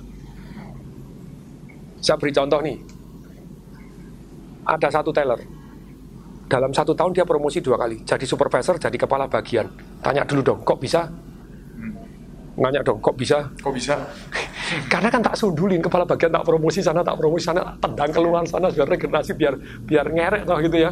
Biar biar biar biar bisa ngerek gitu. Nah, sudah gini dan saya cabang baru butuh kepala bagian. Nah ini teller jadi supervisor di nilai seron tetap bagus, saya seron lagi jadi supervisor, supervisor saya butuh kepala bagian bagus, saya promosi naik jabatan dua kali. Wow. Nah saya sudah punya janji sendiri pada diri sendiri sebagai pimpinan cabang. Kalau dulu saya zaman wakil pemimpin, saya gaji saya wakil pemimpin, jangan sama kepala bidang, jangan sama kepala bagian, sama teller aja saya kalah gede. Kenapa? Saya dipromosi cepat banget, tellernya sudah 32 tahun, Gaji saya satu juta tiga ratus lima puluh, teller saya satu juta empat ratus lima puluh. Kalah sama teller gajinya. Supervisor uh, yang yang kepala bagian saya satu juta tujuh ratus lima puluh. Jangan sama kepala bidang, kepala bidang saya empat juta lima ratus. Jadi saya yang naikin gaji dia. Dia tak naikin gaji 10 persen, saya dinaikin 30 persen, tetap tidak ngejar. ngejar. Forever tidak ngejar. Yang naikin gaji mereka, tanggung jawab saya lebih gede. Dan nah itu tapi saya belajar belajar bagaimana menegosiasikan kenaikan gaji. Pertama kali saya datang, Pak, jadi boleh ada kenaikan gaji langsung nego. Lu ada apa? Saya semosok sama teller. saya sudah dipercaya sebagai wakil pemimpin, masa gaji kalah sama teller. Jawabannya gimana? Lo itu teller yang mana? Gaji? Satu juta. Loh itu kan sebelum saya, itu kerja tuh bareng dengan saya. Saya masuk 32 tahun yang lalu, dia juga sudah jadi teller. Itu sudah lama. Pak kan tanggung jawab saya besar. Oh, enggak bisa, di sini juga ada senioritas. Enggak bisa ngomong. Besok mau menikah saya. saya bilang, Pak, saya mau menikah, Pak. Gajinya enggak cukup, ada enggak kenaikan gaji? Jawabannya gimana? Oh, gitu ya. Jadi kalau mau menikah minta naik gaji. Nanti kalau punya anak minta naik gaji lagi ya. Di sini bukan panti asuhan, perempeng. Orang marah. Saya juga perempeng. Tapi ini yang penting nih perhatikan. Anda tertekan atau tertantang. Anda mau marah-marah atau menunjukkan lebih baik? Saya pilih menunjukkan lebih baik. Pulang saya ke Gramedia. Bukunya masih ada kali ini cari itu. Warnanya hijau. Judulnya bagaimana menegosiasi kenaikan gajian. Kecil harganya 7 ribu. Saya dapat itu. Keren Nah, caranya gimana? Setiap tampil itu cerita prestasi. Saya kata, saya pastikan jadi ini loh. Kalau Anda hebat, kalau tidak dikenal cilaka. Jadi saya seminggu tiga kali ketemu pimpinan, saya wakil loh. Jadi selamat Pak. Pertumbuhan kartu ATM kita dari nomor 7 sekarang nomor 5 Pak. Besok lagi, wah selamat Pak, berkat Bapak Pak, sekarang kita nomor 3 Pak. Hmm. Selamat Pak, sekarang nomor 1 Pak, di luar Jakarta kita ngalahin Surabaya, Bandung. Selamat Pak, fee base income kita setiap bulan nambah 4M Pak, dari, dari kartu ATM Pak. Ini duit cuma-cuma Pak, dari nah, ATM Anda kan bayar setiap bulan bro. Nambah 4M Pak. Selamat Pak. Falas, falas pada waktu gue selamat Pak, kita dalam satu minggu ini Pak, kita untung falas 11 miliar Pak. Berkat Bapak Pak. Kok berkat saya?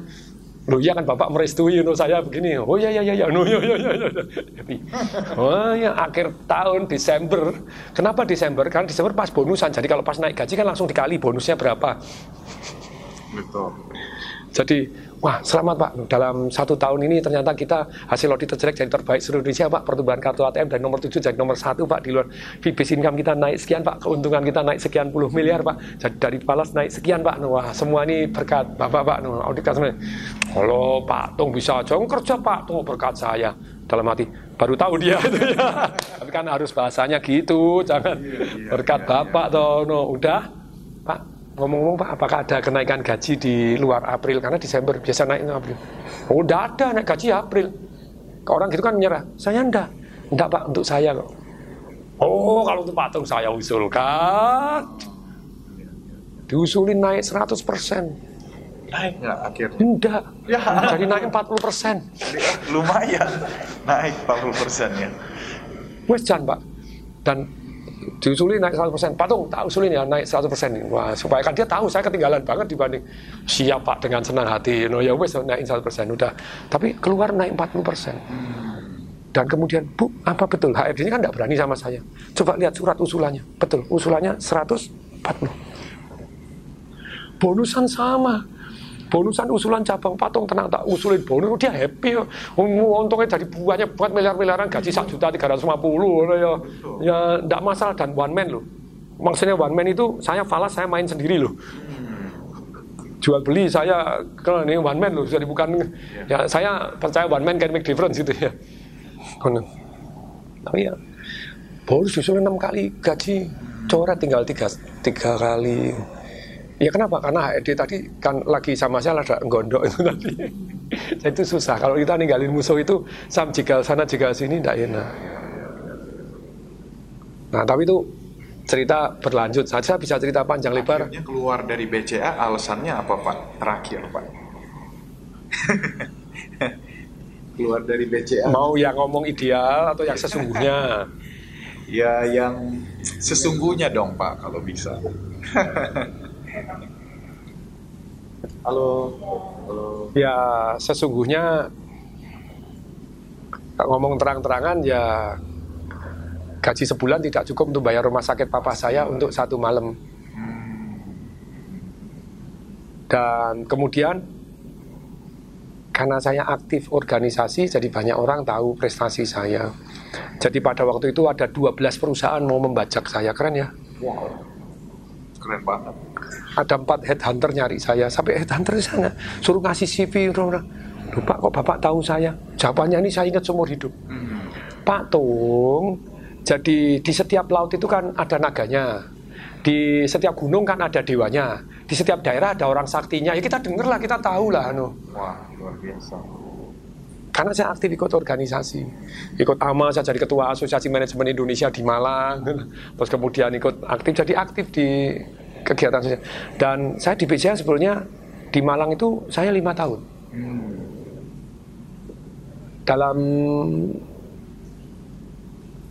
95 saya masuk di Malang tahun 98 saya sudah jadi pemimpin cabang utama tiga tahun jadi pemimpin cabang utama cuma dua tahun doang sampai tahun 2000 dua tahun udah nomor satu nomor satu nomor satu saya tuh tidak ada kerjaan sungguh-sungguh saya di Malang tuh tidak ada kerjaan ngaku jujur ini terang-terangan. Satu bulan 12 buku. Bisa baca buku 12 12 buku tidak ada kerjaan tuh. Terus jadi pembicara di sana, mulai ngajar di sana, ngajar di sini, ngajar di sana, sampai di BCA itu saya mau disertifikasi, saya rodok tersinggung. Maksudnya rodok tersinggung kan gini, saya mau disertifikasi, tapi yang disertifikasi ikut ngajar, ikut dinilai. Yeah. Maksudnya rodok tersinggung itu, saya itu kan sudah ngajar lama di BCA, bahkan ninggalin materi begitu banyaknya. Materi di BCA ini, mengelola kinerja kantor cabang. Bagaimana mengelola buatan siapa TDW di awalnya. Karena saat ke Kupang, saya datang ke corporate planning. Nah itu, Pak, saya ada pemikiran, Pak. Pertama kali saya ngomong ke audit, ini ada yang miss. Oh, kamu ke corporate, corporate, ke corporate. Oh ya Pak Iwan Setiawan, saya kenal. Saya datang ke sana. Apa itu? Jadi banyak sekali pimpinan cabang itu tidak pernah diajari jadi pemimpin cabang. Terus pemimpin cabang tidak pernah ada rapotnya. Tidak ada scoringnya. Miss. Nah saya ke corporate planning, oh jadi gimana kamu? Gini loh Pak, buka cabang kirimin marketing uh hasil audit berantakan tidak karuan kirimin audit tertib gak marketing keuangannya berantakan dan harusnya belajar semua ilmu sedemikian penting jadi pimpinan cabang oh, kalau kamu jadi pimpinan cabang harus ada pak ini harus begini begini konsepmu gini gini nih good kamu buatin materinya. Siap menurut saya buatin materi. Jadi sampai hari ini di di BCA ada PKKC penilaian kinerja kantor cabang buatan TDW ya betul sekarang sudah diperbaiki sudah diginin tapi cikal bakalnya TDW yang buat iya, iya materi materi ngajarnya TDW itu sebelum saya penempatan. Jadi setelah waktu saya penempatan di Malang saya masih ke Jakarta nyelesain materi sempat gini materi. Begitu materi selesai saya yang disuruh ngajar karena yang lain tidak ada yang bisa. Orang saya yang buat materi. Ngajar proyek percontohan ngajar di mana? Ngajar di Malang. Pimpinan-pimpinan cabang di wilayah Malang. Pimpinan Banyuwangi Pondok uh, uh, pimpinan Banyuwangi terus kemudian uh, Tulung Agung terus kemudian Blitar. Nah di, di, di, di, di Temanggung. Nah itu yang di Malang Malang Malang Selatan tadi. Saya ngajar. Jadi saya masih wakil pemimpin. Baru kemarin saya ngajar pimpinan cabang saya juga. Ya ngajar pimpinan saya baru pindah. Dari saya bilang begitu mau ngajar tadi ambil hatinya dulu. Mohon maaf bapak. No saya ngajar bukan berarti saya paling tahu. Tapi ini diuji coba kan karena materi buatan saya. Jadi kalau salah nanti tolong diikuti masukin apa masukan-masukan. Mohon masukan-masukan. Saya ini ngajar uji coba no, ya supaya ada standarnya. Oh iya iya enggak apa-apa saya ngajar pak ya share share oke saya bukan ngajar sharing apa yang tahu. Salah langsung dilalat aja. Menangkan hati dulu. Wes lancar. Jadi kinerja kantor cabang. Saya sebelum jadi pimpinan cabang sudah tahu. Jadi penilaian kinerja kantor cabang saya mesti bulat tuh maksimum 8 saya 8 saya yang buat.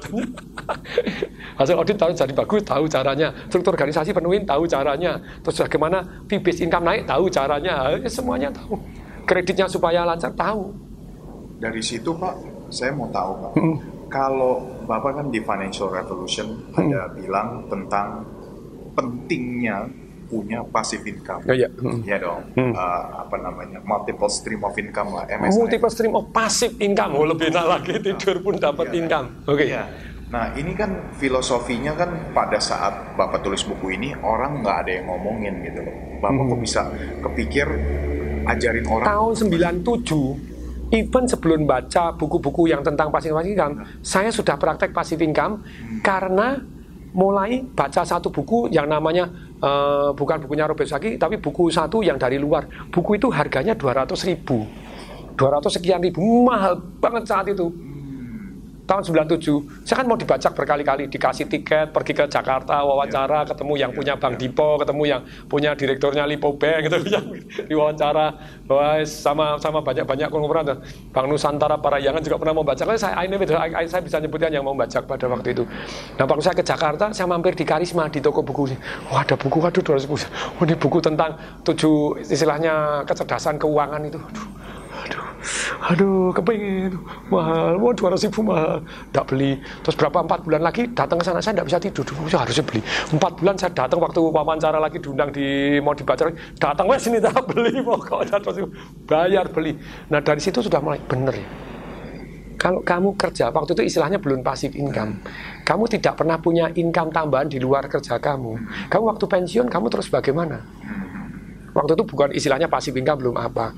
Nah terus kemudian 97 bener langsung saya buat hitung-hitungan.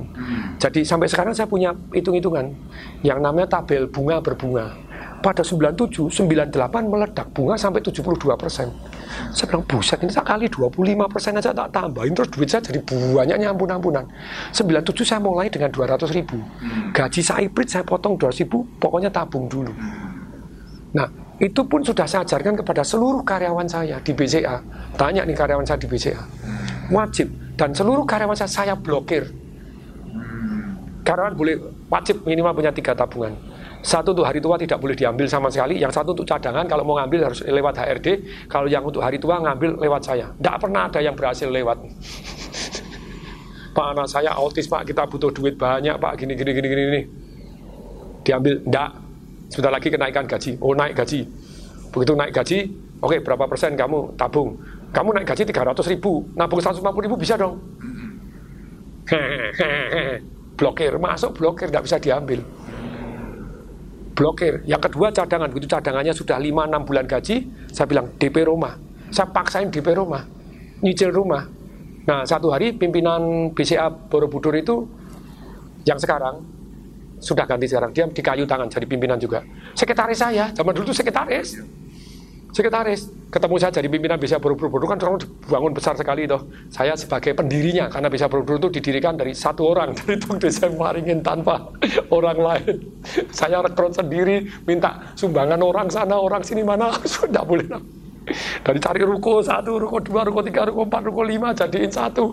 Jadi mulai dari aset nol, dedet sampai jadi bertriliun-triliun punya gedung besar. Saya diundang Masian, diundang sama anaknya yang punya Pak Arman, diundang sama sana karena dianggap sebagai dulu yang pendirinya peletak batu pertamanya. Bentuk sekarang kan gede. Nah pimpinannya di sana, Ibu Linda loh kalau saya ngomong berarti ada tuh. Dia bilang Waduh, terima kasih Pak Tung. Dulu zaman saya jadi sekretaris Bapak, dipaksain ngangsur gaji saya itu berapa? Disuruh tidak boleh diblokir, begini. Terus kemudian disuruh nyicil rumah. Saya dulu beli beli beli beli rumah 40 juta waktu itu. Aduh, setiap saya nyicil, saya, kalau gini, teman saya beli baju, beli sepatu, saya tidak bisa. Teman saya nonton diskop, saya tidak bisa. Teman saya jajan bakso, saya bisa. Sebenarnya hati itu waktu itu saya marah-marah, Pak Tung, jadi saya dipaksa suruh ngambil rumah. Pak Tung, berita bagus Pak Tung. Berarti pasif. Propertinya sekarang jadi dua setengah m atau beli 40 juta, luar biasa. 22 tahun yang lalu. Dan yang indah Pak Tung, saya punya tiga. Jadi terima kasih ya Pak Tung ya. Freedom. Sekarang saya sudah 56 kamar kos, dua ruko yang satu yang ini saya sewain untuk travel agent lihatnya tidak bagus mau tak buat begini kalau kamu hitung-hitung pasif income sama gajimu gede mana? Gede pasif income pak. Hmm. jadi pada waktu pensiun kamu berapa tahun? Sekian tahun lagi pak. Menghadapi pensiun enak nggak? Enak pak. Hmm. nah saya pernah diundang ke BCA Malang. Pimpinannya kan temen sama-sama gini kawin aja tau gantil temen ngasih training. 400 karyawan. Siapa yang masih nyisikan duit? Tidak ada yang angkat tangan loh jadi sekian tahun yang lalu saya datang di sini berapa belas tahun yang lalu sekarang pada tidak ada yang praktek. Anu pak ketika bapak keluar ada satu orang protes. Demo pak protes kepada pimpinan pimpinannya takut. Satu itu bukan protes satu tusul gitu ya. Harus dibuka sama pimpinan yang baru. Iya pak dibuka karena pimpinan merasa tidak berhak. Saya tanya, orang yang mana orang sudah keluar. Kaya atau miskin? Miskin lah pak. Nggak jadi apa-apa dari 400 ini siapa yang masih praktek menyisihkan? Cuma tiga orang. Saya pak. Maju sudah punya apa? Punya ruko pak. Punya rumah kos. Punya uh, restoran pak. Punya tiga rata-rata punya tiga properti loh. Masih income. Enak enggak enak. Happy. Jadi saya praktek tahun 97 mulai 200 ribu. Sisihkan. Saya enggak enggak menyangka sebesar ini. Karena mendadak kan terus income-nya jadi pada gede-gede sisihkan lebih gede sisihkan lebih gede sisihkan lebih gede. Ada yang nanya kalau Pak Tung sekarang aktif income kerja entah jadi sales property jadi marketing konsultan jadi apa berapa persen yang ditabung? Boleh nanya? Berapa persen Pak yang ditabung? 100 persen udah nggak butuh uang lagi soalnya. Karena dari pasif income pun saya udah cukup ya, lebih dari cukup. Pasif someday somehow ya tergantung. Someday somehow itu pasif income saya itu tujuh kali lipat daripada aktif income. Hmm. Padahal aktif income-nya gede, pasif income-nya lebih gede. Lalu kali lipat kan saya nggak usah pakai semua tuh, iya. pakai sebagian, sebagian kecil baru dipraktekkan. Formulanya patung apa untuk nabung? kan ada yang uang kesenangan, ada uang kebutuhan, necessity, ada juga buat investment. Jadi kalau dari zaman dulu itu saya yang namanya perlu itu sesedikit mungkin saya ikat pinggang. Contohnya saya ke Jakarta, gaji saya pada waktu dibajak itu saya sudah 20 juta. Hmm. Tahun 2000 loh. Hmm. Tahun 2000 sudah 20 juta lumayan lumayan banget. Saya keluar paling 3 juta. 2 juta untuk cadangan, 17 juta masukkan gulung Jadi segitunya iya. Contohnya, saya datang ke Jakarta, adik saya itu sudah langganan HBO, saya tidak pernah langganan. Sampai umur 52 tahun yang lalu baru langganan.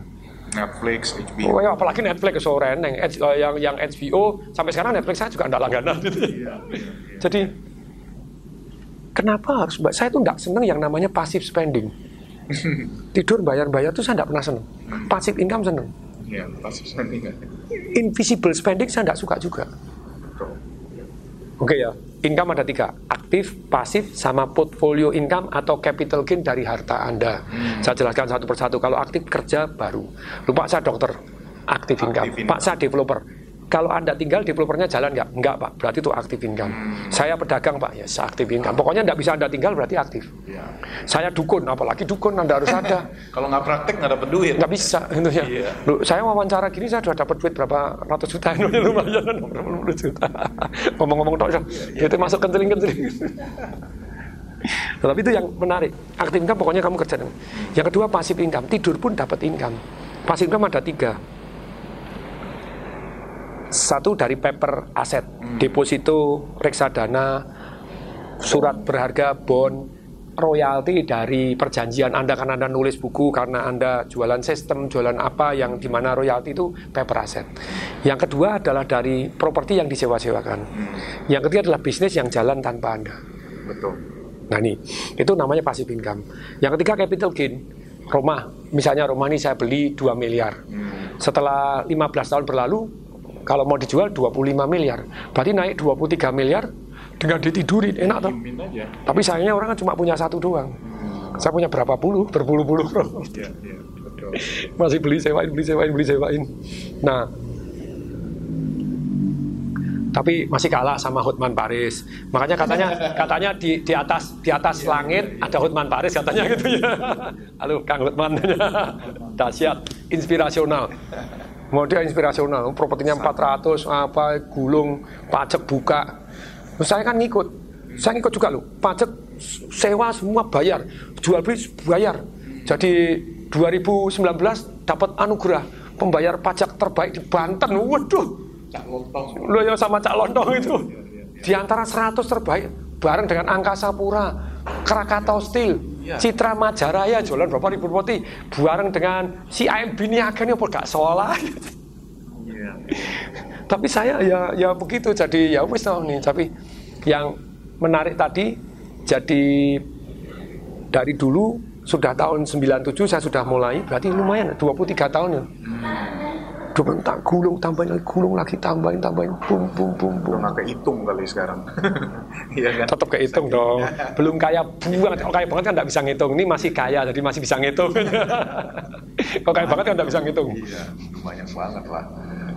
Penilaiannya. Tapi yang jelas tadi aktif income, pasif, pasif. Pasif itu ada tiga, paper asset, deposito, reksadana, saham, obligasi, hak royalti Anda, paper asset. Kemudian yang kedua properti yang disewa-sewakan atau bagi hasil. Yang ketiga adalah capital gain dari aset Anda. Ya. Aset Anda. Nah, kemudian pengeluaran ada empat toh. Dan sayang orang tidak belajar kecerdasan keuangan ini penting kecerdasan keuangan gitu ya. Nomor satu pengeluaran yang produktif. Apa pun yang anda keluarkan ternyata aktif income anda naik pasif income Anda naik, portfolio income Anda naik, berarti itu pengeluaran yang produktif. Produktif. Nah, terus kemudian pengeluaran yang konsumtif. Ada tiga. Satu yang langsung habis, beli makan, ikut tur, apa yang langsung habis. Yang kedua uh, adalah pengeluaran yang konsumtif ini adalah yang namanya passive spending.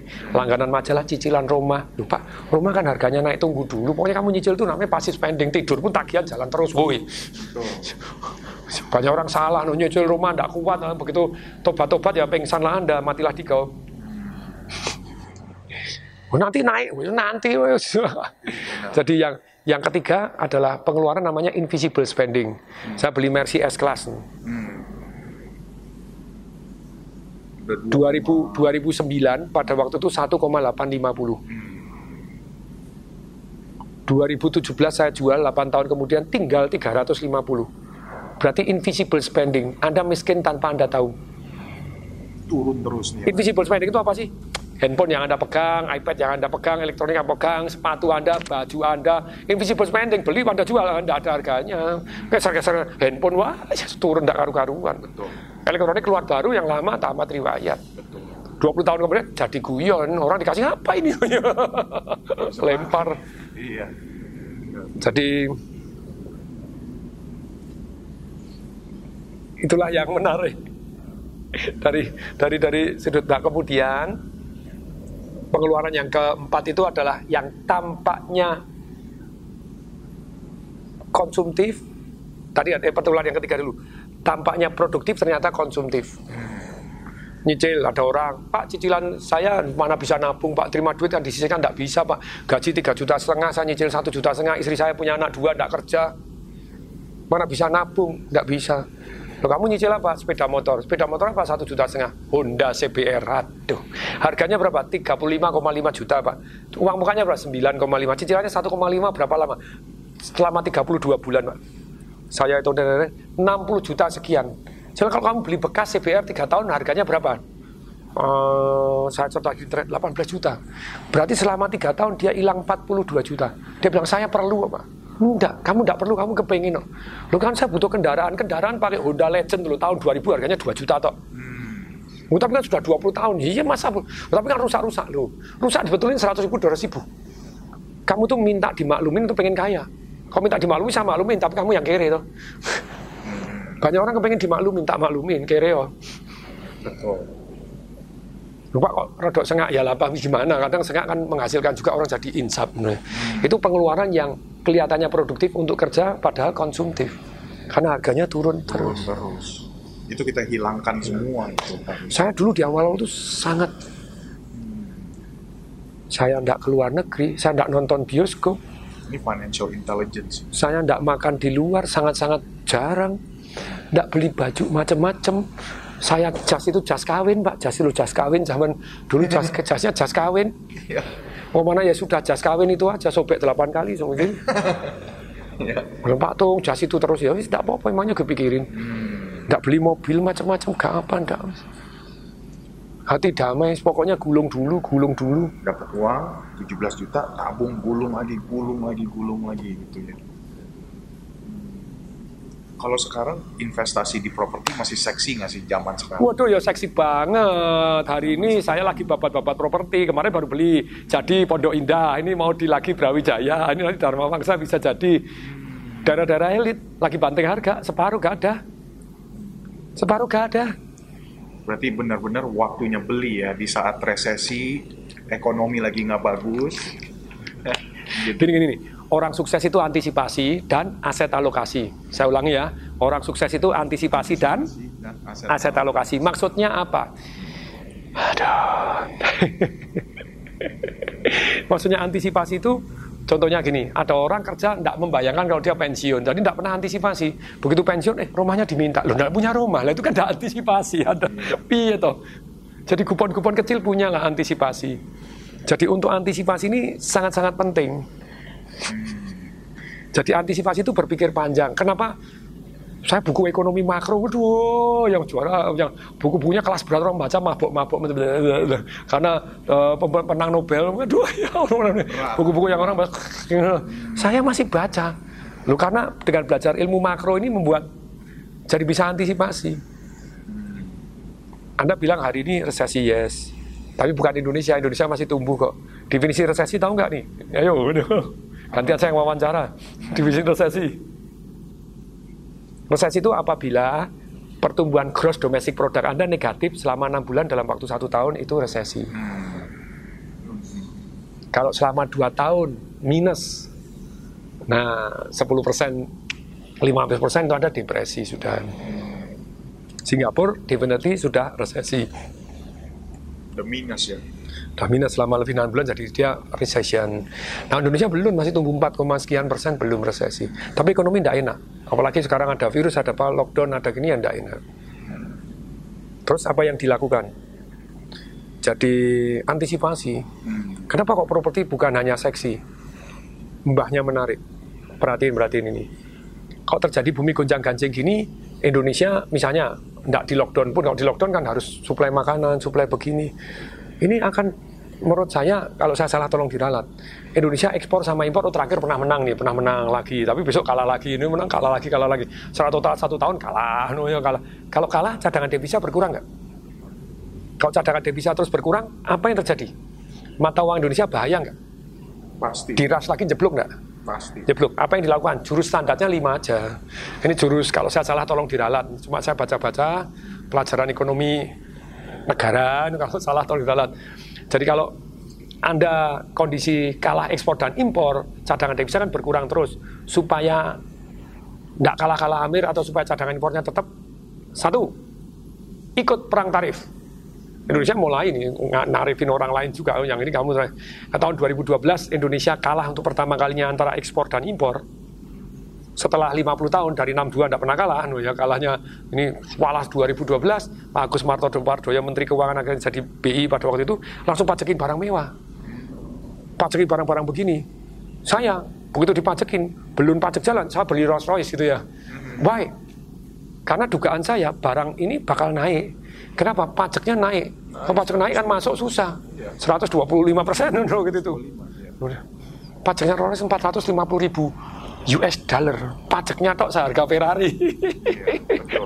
Ada beli lampu sekarang. Aduh aduh aduh aduh.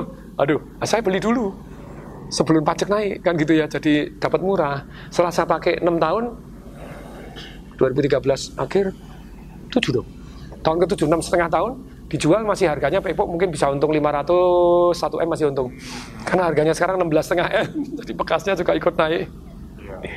Satu akan ikut perang yang kedua, apa yang dilakukan pemerintah? Akan menggenjot ekspor. Tidak semudah itu. Harusnya genjot ekspor itu gimana sih? Kayak Tiongkok, kayak Singapura itu menggenjot ekspor. Anda punya perusahaan, pinjaman bunga nol. Pokoknya untuk ekspor toh, bunga nol. ya kan gitu toh. Terus pajak kurangi. Apa untuk ekspor, genjot. Terus kemudian tambah lagi kalau untuk ekspor toh, beliin paten. Di Tiongkok sama, dibeliin paten jadi paten-paten misalnya dari bos, BOS ya bos, dibeli paten kasihkan gratis kepada rakyat yang ekspor-ekspor. Jadi mereka pakai teknologi luar negeri tidak usah bayar paten, yang bayar paten negara, keren ya. Kalau di Singapura ada kamu yang ekspor dididik, disubsidi, dikasih manajer, manajer, man, man, man, konsultasi gratis, kasih ini pembantuan luar biasa, luar biasa. Nah tapi itu tidak gampang genjot ekspor. Yang ketiga tarik investor. Hmm. Oh buka dipermudah izin. Wah Indonesia ya rasa no sendiri. Sekarang zaman Jokowi ada kemajuan tapi ya masih aja coba cek gitu. Nah cek cek cek cek cek cek cek. Rasain dong. Rasain gitu loh. Saya kan bangun properti banyak. Sama IMB wah ya IMB-nya sudah keluar duit mohon maaf ampun gitu ya. Terus kemudian yang namanya izin-izin waduh. Izin ini izin itu aduh. susah sekali. Kalau salah tolong diralat. Hmm dugaannya ini. Bukan dugaan sih ya ya memang biasa iya, iya, iya. harus ada. Ada jalan tol lah ya tanda kutip. Sebenarnya kayak Sri Mulyani keren. Dinain gaji aja enggak apa-apa. Tapi gini keluarin gini dihukum ya gitu nih hmm. naik gaji aja resmi enggak apa-apa nih Uh, semuanya kan naik gaji toh yang bagian pajak dinaik gaji gede-gede. Wah itu keren jos. Tapi gini hukum gini hukum wah itu jos. Hmm. penting naik gaji lah sah resmi Iya. Atau komisi resmi, komisi resmi. Boleh kamu berprestasi dapat sekian oh, cepat dengan standar. Kalau jadi sekian dalam waktu sekian izin begini langsung lah ya itu. Jadi yang ketiga untuk investasi tidak semudah itu. Yang keempat ini yang gampang, utang nambah. Kemarin Indonesia utang nambah 5 miliar US dollar untuk cadangan devisanya karena berkurang kalah. Yang kelima cetak duit. Zaman pemerintahan sebelum Pak Jokowi dan 2009 sampai 2014 itu tadi ternyata Indonesia menurut bi.go.id nambah 80% uang beredar. Hmm. Makanya dolarnya meledak jadi lebih tinggi, jadi 9.000 jadi 13.000 sekian. Hmm. Nah sekarang, apalagi virus begini, pajak kan kemarin saya setelah di dapat penghargaan pembayar pajak tadi terbaik itu di Banten saya mulai curiga, loh apa ini? Ternyata dari 11,8 masuk saya masuk 100 sih. 11,8. Ternyata gini, dari 265 juta orang di Indonesia yang bayar pajak itu ternyata uh, cuma 1,3 juta. Yang tercatat di pajak 35,5 juta, yang memberikan laporan 11,5 juta, yang bayar cuma 1,3 juta. Datanya ada, kalau salah tolong diralat. 1,3 juta Nah ini yang penting nih, perhatikan ini semua nih. Hmm. 1,3 juta, kalau ini data dari Amerika, di Indonesia masih lebih timpang. Di Amerika, misalnya pajak 1 triliun, ternyata 1 persen, itu yang 1 persen itu bayar berapa? 1 persen itu bayar 38,8 persen. Jadi kalau 1 triliun, 1 persen orang, 13 ribu orang, hmm. itu bayar 388 miliar. Kalau 1 triliun. Terus 5% bayar 50,0 berapa 50% lebih. Jadi 5, 500 miliar kalau misalnya pajaknya tadi penghasilannya 1 triliun. Ternyata 5% itu bayar pajaknya sudah 50% dari penghasilan pajak. 10% 70% pajak. Nah saya kali data-data lagi ternyata belanja negara ini tadi 65 sampai 85% dari pajak. Hmm. Berarti kalau kita ngomong maksimum 85 dikali 70 persen, 59,5 persen atau 60 persen, ini bahasanya teknis sekali, 60 persen itu ternyata dana pembangunan itu ditanggung sama 10 persen orang yang bayar pajak. Atau cuman 130 ribu orang doang. Berat. 130 ribu nanggung pembangunan 60 persen. Berat sekali. Yang 50 persen yang bayar pajak, itu cuma 3 persen doang. 3,3 persen. Jadi 50 persen orang bayar itu kecil-kecil. Jadi ternyata menang itu mudah, dapat penghargaan itu mudah. Anda tertib dikit ya sudahlah jadi menang gitu ya. Jadi membayar pajak ter, terbaik karena yang lain kagak bayar pajak, yang bayar sedikit-sedikitnya parah sekali. Parah ya. Saya lebih saya imat imat tadi baru baru baru baru baru ini saya teks untuk mau laporan. Pak Tung yang ini uh, ini bagi dividen ini uh, sekian M bayar 400 juta bayar saya bilang bayar kalau bisa hemat secara resmi silahkan hmm. Oh bisa hemat pak kalau bapak PT kalau bapak perorangan ya ya kalau gitu mau diganti PT dulu silahkan gitu PT bayar PT tidak bayar pajak pak tapi PT-nya yang harus dikembangkan tidak bisa ditarik dari PT Oke silahkan, tapi kalau pribadi saya bilang bayar, bayar. Lupa ini sewa bapak berapa nih? Bayar, saya bilang sebisa mungkin ya. Bayar, pantesan jadi 100 terbaik, no, terbesar. Ya, saya bilang, wih keren juga nih ya. Nah, saya ngomong ini kaitannya apa dengan pertanyaan sekarang dengan properti? Kalau sekarang pajaknya sekarang kan sekarang mulai dibebasin loh. Pajak karyawan dibebasin nggak hari ini? Oh iya. Sama Sri Mulyani? Ya, Sri Mulyani. Resesi, virus, bebasin. Pajak hotel-hotel di Bali? Ah ya, saya kan punya hotel juga, saya punya villa-villa di Bali. Hmm. Nggak sampai 10 persen. 8 persen. Cancellation begitu di sama alangkah baik meeting kerja di rumah, ini di rumah, apa yang terjadi? Ibadah di rumah, belajar di rumah. Satu hari cancellation 1,4 M. Hotel. Untungnya saya kan multiple stream of income, jadi bukan hotelnya doang. Lah problemnya ini kalau diginiin terus, apalagi lockdown misalnya lockdown terus tidak boleh keluar, tidak boleh begini, yang daily itu harus dimasih makan. Orang yang mancing hari ini ikannya dimakan. Nah kaitannya apa dengan properti balik lagi ke sana? Kalau seperti ini dana pembangunan tidak bisa. Nanti dana untuk subsidi rakyat-rakyat yang miskin tidak ada. Pajaknya mulai dikurangi, penghasilan pajak juga menurun karena Yang bayar juga nggak banyak. tidak banyak. Terus kalau disirasasi ini lebih tidak banyak lagi. Nggak banyak lagi, betul. Terus ya utang sama cetak uang. Hmm. Dugaan saya akan printing money. Mari kita perhatikan. Zaman Pak deflasi ya. Eh inflasi, inflasi. emang. Nah kalau inflasi pegang properti bagus nggak? Tergantung juga ya. Tergantung. Nah Indonesia saya percaya akan comeback. Dan virus ini self limit disease. Jadi pada waktunya hilang juga, pada waktunya hilang juga. Tergantung kita mau ndak. Sebetulnya kan gini, yang meninggal juga ndak banyak. Tapi kalau misalnya meninggal 2% dikali orang seluruh dunia, 7,7 miliar, 154 juta ya kerasa banget itu. Apalagi saat bersamaan, ndak bisa. Betul kalau kita kena, besok kita ndak. Yang muda-muda selamat kita doain ya. Anda doain saya, saya doain Anda semua selamat. Amin ya. Nah, tapi misalnya banyak kenanya, tetap akan mungkin kena. Tapi doain kena tidak apa-apa karena sehat. Nah kalau sehat kita cuma meriang-meriang sedikit sudah sembuh. Tapi kan carrier bisa nularin orang lain. Nah kalau orang lain tadi nularin orang tuanya, nah kalau itu anggil, anggil, anggil dosa, nah masa kita rela orang tua kita? Ya enggak lah. Nah memang yang tua, yang sakit, yang komplikasi sudah sakit jantung itu yang bahaya. Tapi tetap sekarang ya lebih baik nurut. Ya, kayak saya gini ya semaksimal mungkin seminar-seminar tak cancelin, ketemu ya jarak satu meter, terus salamannya pakai model begini, ya, ya gitu ya, supaya ndak jerot nular, no ya satu meter. Katanya harus satu meter. Ini sudah satu meter nih belum sudah ya, meter. Dua meter. oh dua meter agak jauh lagi itu ya, tapi ya ya namanya itu diperlambat.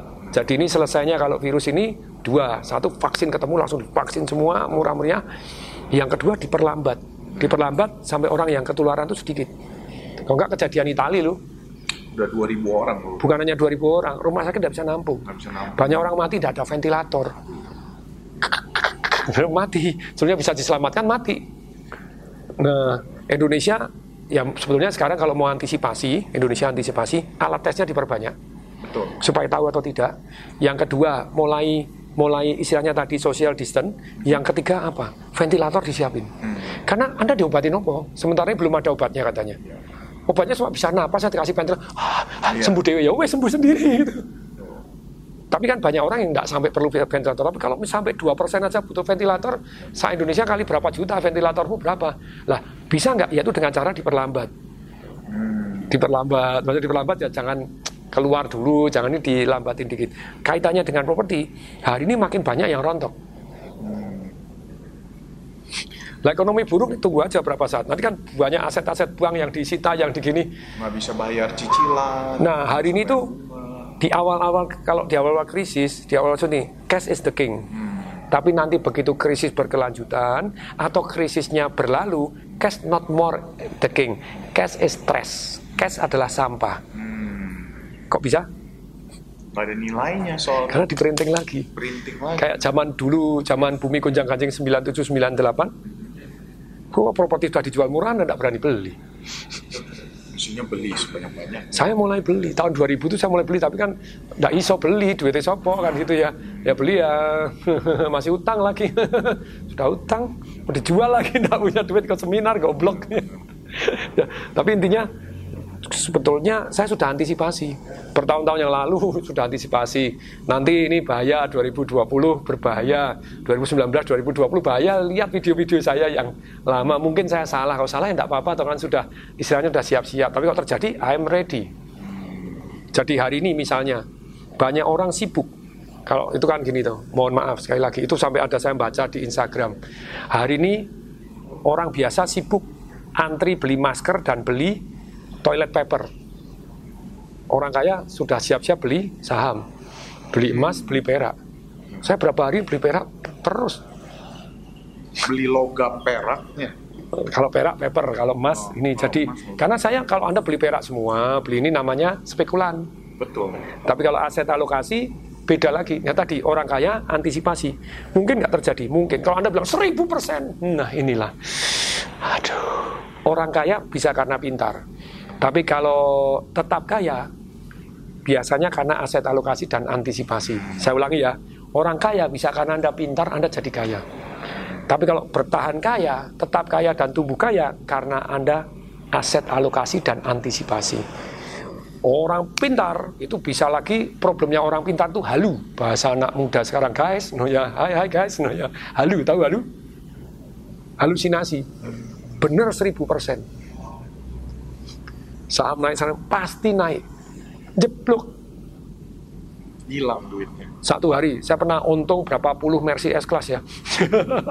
Di Perak. Terus rugi berapa puluh Mercy S Class karena halu tadi.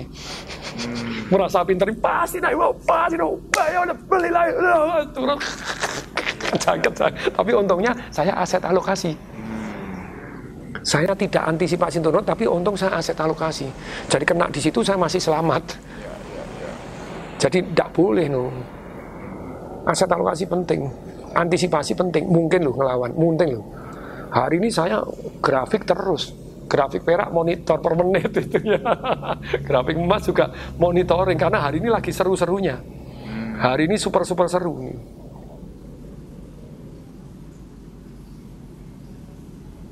Oh, ini cat ya. No, catnya nih, ini catnya. Catnya ini ada cat nih, cat perak, no, cat perak. No. Saya antisipasi ketika turun, turun, turun, turun, begitu naik, deng, naik, deng, naik, deng, saya beli. Tapi ternyata saya belinya juga tidak banyak. Oh konfirmasi, saya beli. Oh sideways, saya kalem, saya tunggu. Sekarang kan sideways, deng, deng, deng, ke kanan. Ini turun, mana nih ini? Turun, anjlok dramatis, saya wancang-ancang. Loh sekarang saya ancang-ancang. Gini loh, kalau Anda tidak pernah antisipasi, Anda tidak bisa beli juga kok. Antisipasi belajar strateginya, belajar siapkan dana dulu. Saya bilang, perak ini menarik. Kok bisa perak menarik? Emas dibanding perak, zaman Nabi Muhammad, satu banding 10. Satu gram emas dapat 10 gram perak. Terus kemudian mundur-mundur, sekarang menciptakan rekor. Satu banding 118. Jauh atau jauh banget? Jauh banget. Jadi peraknya ini naik tinggi, eh apa? Emasnya naik tinggi, perak super ketinggalan. Nah tapi saya ngajar gini, Anda bisa beli nggak? Beli di mana? Caranya gimana? Lah nggak ngerti ya caranya. Nah, gimana? Saya sudah siap-siap bertahun-tahun yang lalu. Ya pakai ongkos sekolah tadi, asem setan demit, waduh rugi, ya tobat. Tapi sekarang mulai pinter. Orang lain takut, ini banjir darah di di, di perak itu banjir darah. Wah bagi saya super menarik. Perak turun terus, perak nggak bisa, nggak mungkin nol. Kalau saham Citibank bisa nol. Kalau tutup nol. Waktu itu satu pun saya nggak siap. Saya bilang Citibank kelihatannya susah ditutup karena sudah internasional begini, wangel. Lehman Brothers ditutup, tapi Citibank nggak karena sudah ngalami tutup Lehman Brothers, sisanya berantakan nggak karu-karuan. Mesti pemerintah kapok. Dan satu dolar bagi saya sangat menarik harganya. Tapi nggak bisa masuk karena nggak pernah siap-siap, nggak pernah antisipasi. Punya ilmunya tapi nggak siap. Kalau anda punya ilmunya dan sudah siap-siap, beruntung itu pertemuan apa? Persiapan dan peluang. Iya. Lah Anda siap-siap, kok siap-siap Anda antisipasi, buka account dulu, buka begini. Ini orang lain bingung, saya transferin duit, peng, peng, peng, peng, peng, peng, berapa hari saya transferin, terus saya ready for love, ready for sapu perak. Sudah beli, kemarin beli, turun, beli lagi, turun, beli lagi. Terus kemudian saya lihat cuma, cuma kan, Anda tidak pernah tahu how low it can go. Anda hanya bisa tahu, ini makanya saya, saya share. Begitu turun, bahasa teknis lagi. Ya, ya ini karena siap, kalau Anda tidak paham yang tak omong, susah ngomong gitu ya. Anda susah kaya loh. Susah kaya gimana diajak ngomongan bahasa. Gini loh, satu hari saya punya teman. Dia perantauan dari dari Tiongkok pergi ke Singapura.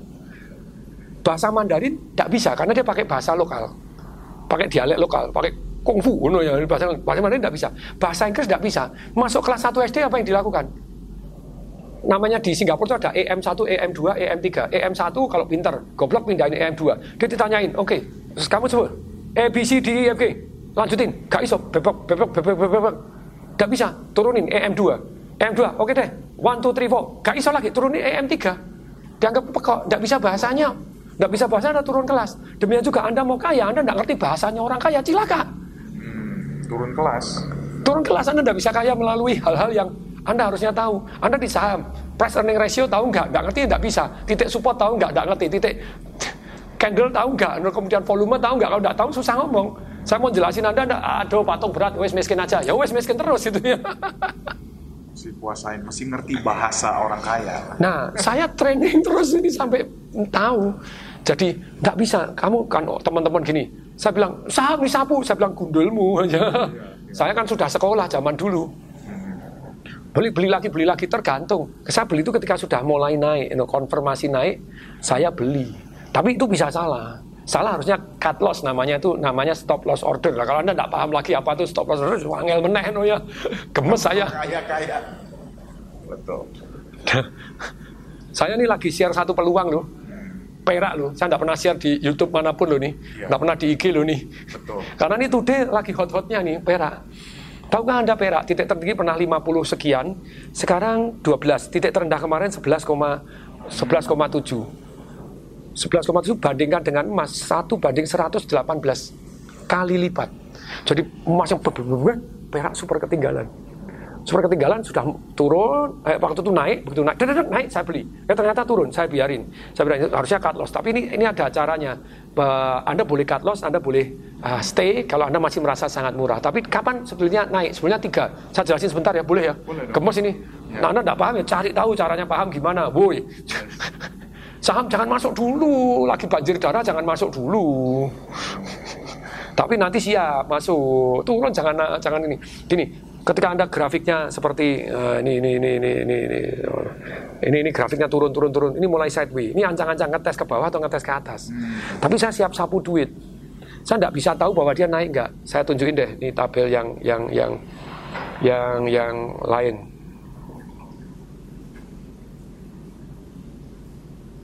Oh, ini pun saya di, dikasih dikasih ini uh, spot trade time nih 12.35 ini perbandingannya berapa ini? Perbandingan 100 banding 14 emas nih. Jadi jadi saya saya nih berarti ini tak, tak kasih tabelnya ya. Ini ini ini saya ngasih coach uh, ada yang nanya nih, murid-murid Pak Jamie Asiku yang punya mall di Manado. Uh, itu Pak Tung ini saham-saham menurut Pak Tung gimana nih? Pengen tahu saya nih. Langsung sudah tahu artikel karena banyak yang nanya ya inilah paling gampang nih. Nih, ini nih. Anda ini nanti boleh nih. Jadi turun tuh Anda tidak pernah ngerti how low can you go. Nah terus apa yang perlu dilakukan? Tunggu S1 support, titik terendah support. Support 1, support 2, support 3. Berarti support 1 sudah kalah tinggi, support 2-nya lebih tinggi. Support itu harga masuk ditahan, orang tahan. Ya. Beli lagi, mau turun dipantulin lagi. Support satunya titik terendah. Ini kan titik support kalau di Perak 11,7 deng mulai naik segini disupport lagi naik lagi terus saya mulai beli. Nah, mulai beli lumayan betul no, tapi ternyata sideways ya oke saya kalem lagi tunggu lagi. Jadi apabila support 2 sudah lebih besar dari support 1 support 3 sudah lebih tinggi dari support 2 resisten apa itu? Begitu anda naik ternyata ada yang jual jadi resisten ada yang nahan. Resisten 1 dengan resisten 2 resisten 1 sudah uh, kalah tinggi dengan resisten 2 sudah mulai naik begini turun sampai support 3 naik sedikit, itu kemungkinan benar Anda sudah 70 persen. Hmm. Tapi bisa sideways, bisa turun, tetap bisa. Tapi 70 persen kan sudah lumayan. Tambah lagi yang kedua, yaitu volume. Nah ini tahu volume, saya bilang oh, volume harus dibuka dong, ini perak harus dibuka, di caranya tahu gimana. Karena pengen tahu volume itu penting sekali. Begitu volumenya tinggi, misalnya sahamnya, Anda saham A gitu ya, biasa transaksi 20 miliar, sekarang naik transaksi 60 miliar, dua kali lipat ke atas itu besar biasa transaksi 10 miliar 10 miliar sekarang naik. Berarti volume naik berarti ada raksasa masuk atau ada somebody big masuk gitu ya. Begitu dua kali apalagi tiga kali dari volume normal buah itu kemungkinan naik. Jadi 70 sekian persen bukan hanya 70 persen. Tambah lagi yang ketiga candlenya. Candle itu hari itu masuk harganya berapa?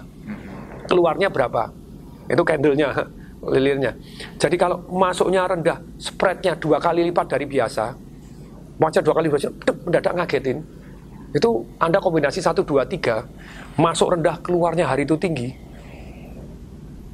besok masuk rendah lagi keluarnya jaraknya jauh. Jadi jarak harga keluar itu kan biasa misalnya 10 persen itu 30 40 atau harganya lebih dari normal. Biasa 2 persen sekarang 10 persen. Masuk lonjak begini volume tinggi grafiknya sudah cocok 82 persen anda menang. Enak toh? Dan kalau turun turun 10 persen sebetulnya cut loss. Ya itu kalau mau belajar ada bisa dari mana tuh saya belajar dari David Novak saya belajar dari itu bayar 7.800 Aussie dollar. 5 hari. Belajar dari Chuck Melon, jadi belajar dari orang-orang guru lain. Saya kan siap-siap. mau ikut patung aja gimana caranya? Gitu. Problemnya gini, orang saya ngomong gini terus ikut-ikutan. Kalau makanya ini ada namanya disclaimer ya. Ya. Kalau salah rugi tanggung sendiri. Betul. Karena untung nggak pernah bagi ya, semua. Iya kalau iya betul. Oh tapi ada sih murid-murid saya untung bagi yo. Dikasih jam Yunghan, dikasih piano ini, saya dikasih lift, dikasih lampu kristal 250 kilo, dikasih saham, dikasih ruko, dikasih kebun jati, murid-murid saya berbakti yo. I love you semua. Karena dia ikut seminar saya lama, jadi lama-lama paham cara berpikirnya. Jadi kalau sekarang saya balik lagi ke properti, dengan ini properti saya lagi masa beli. Sekarang masa beli kos-kosan, apartemen. Oh, saya kos-kosannya sudah saya rubah. Atau hotel. Ini rumah saya rubah jadi Oyo. Ya, kenapa Oyo? Nah, Red Door, Air Room, ayo mari ngomong gitu ya. Baik, saya pilih Anda boleh bandingkan. Dan jadi ini tadi kan saya baru meeting juga tidak bisa nih laporan keuangannya kurang begini harus begini harus begini. Tidak bisa di Oyonya ada selisih juga. No. Oya itu ada selisih semua ngitungnya salah ini ya. Bagi hasilnya saya jadi kecil karena dia ada yang dianggap gede. Saya terima tunai gede mana? Buktikan kalau orangnya masuk mana? ID-nya nomor berapa? Kamu tidak bisa nyebutin ID. Buktikan betul nggak dia nginep ayo di nah, gini. Jadi tetap harus diperiksa. Even pakai aplikasi tetap apa? Check and recheck. Ya. Gini loh. Saya kan sama anak saya baru pulang. Dia saya bantuin buka laundry Laundry udah 89 loh, lumayan loh. Dalam dua tahun, uh, dalam dua tahun dua tahun dua bulan setengah kan Maret atau baru dua tahun dua bulan setengah sudah 89 cabang. Anak saya kan tak target untuk tahun ini dia buka 10 dulu baru kerja ikut orang belajar disiplin belajar di perusahaan besar bilang tidak usah gajian gaji saya saiprit aja no. gaji sumbangkan jadi kamu tetap punya pasifkan dari laundry dulu. Terus kemudian tapi dia kan tiap hari wajib baca. Bukan wajib dia sudah habit enak. Buku habis tak kasih buku baru. Humuk cheese tak kasih kemarin selesai. Dia saya sudah baca lama tapi begitu tukar ilmu saya tetap dapat insight. Insightnya gini jadi tikus kehilangan kejunya. Dan kalau kamu ketemu keju, kamu nyimpan keju, keju itu harus sering-sering diendus-endus. Jamuran enggak? Busuk enggak? Masih bisa dimakan enggak? Sama. Kalau kamu punya perusahaan, kamu punya uang, punya investasi, punya properti, harus sering diendus-endus. Nanti dipagerin orang, nanti dipakai orang. Enggak tersewakan. Nah, begitu saya bilang itu, oh iya ya. Jadi selain diendus-endus, angka harus dikunyah angka itu dikunyah jangan ditelan aja laporan pak untung sekian oke sebentar kalau saya sik sik lakonnya opo untung itu pendapatan kurangi pengeluaran. Pengeluarannya mana? Buktinya apa? Untung untungnya sekian. Untungnya di mana? Hmm. kalau tidak diindus-indus nggak dikunyah saya dapat laporan keuangan, saya, saya, saya tunggu apa dulu, periksa dulu, mana ini, income-nya dari mana, kok ada yang aneh ini, kok saya terima komisinya kecil, Loh, ternyata ada, oh yo hotel cuman 200 ribu mendadak ada satu malam 3,6 juta. Ini pesan yang mana? Nah. ada yang 2,4 juta dua orang totalnya 12 juta. Ini apaan ini empat orang ini? Satu satu malam satu malam dua dua hotel apa ini? Apa ya di tempat saya? Dan bayarnya dianggap tunai. Berarti dia tidak perlu bayar komisi saya komisi kurang. Nah tidak bisa. Telan dikunyah diperiksa. Mantan audit ya meriksa cari bukan cari salah supaya benar. Tidak bisa, yang ini tidak bisa. Ribut saya, ini mau, mau, mau contoh saya ributin. Tidak bisa saya foto. Nyocokinnya dari mana? Oh, saya, saya, saya, lu kok bapak tuh rewel amat sih gitu loh. Ya ini duit ya diembus-embus loh. Jangan digeletain doang, pasrah aja. Nih, nih, sampai saya kirimin terus sama ini. Ini ini ini ini ini datanya ini loh ini ini loh. Per Desember ada yang tidak cocok. Ini per tunai begini apa nih. Lupa kan bisa dicocokin. Iya cocokin. Oke, mari kita lihat foto ini ya. Ini nomor nomor ini yang nomor 229 23 semalam RP 2,4 juta. Hmm. Dan Anda bilang saya terima tunai. Mana? Aneh ya. Nah, kalau ini kan ngurangi komisi saya loh. Iya. Ngurangi hak saya loh. Kamu ngitung dari pajaknya dari yang income yang gede, ternyata income-nya tidak ada, ini kurang 12 juta, ya ini namanya. Namanya kalau punya harta tuh diendus-endus, ada angka dikunyah, jangan ditelan nanti ada besi nancep di lehermu kapok, ada tulang ikan, ada apa. Jadi angka dikunyah, woi. Segitunya Pak, iya, segitunya. Harus, ini memang formula untuk jadi orang kaya memang harus dilakukan ya. Prosesnya nih. Jadi untuk properti, kalau dicetak duit, pinjaman banyak, Indonesia didukung lagi banyak hal. Perhatiin ya. Nih, yang yang kelima ini memang setengah tidak enak, tapi bisa diartikan enak. Nomor satu, properti kita itu sekarang tuh masanya harusnya up. Kenapa ada namanya siklus properti? Hmm, bisa naik, bisa turun. Siklus properti itu biasanya setelah turun 4 tahun, 5 tahun dia up. Hmm. Contohnya 98 rontok ya. 99, 2000, 2001, 2002. Kalau Anda beli di sini, oh yo percaya pergi saya beli itu. 2001 saya beli properti pertama utang masih itu. Nyicil gak bisa bayar, minta bantuan IMF, istri, mertua sama family.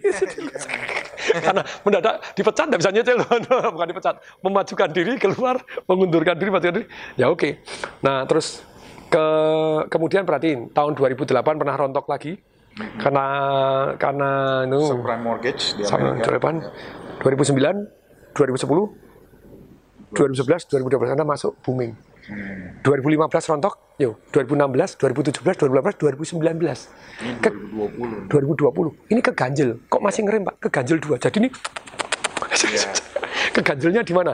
Keganjel di satu namanya pemilu pada waktu itu. Pemilu itu 9 bulan, 8 bulan setelah dan sebelum itu biasanya agak ngerem-ngerem. Setelah itu harusnya sekarang masa ngegas. Kena virus, waduh, kena perang dagang, ngerem lagi. Kena banjir lagi. Kena banjir, waduh. Repot. Jakarta itu ya gitu ya. Karawaci enggak gitu ya. Semoga enggak terus gitu. Terus kemudian tambah lagi nih.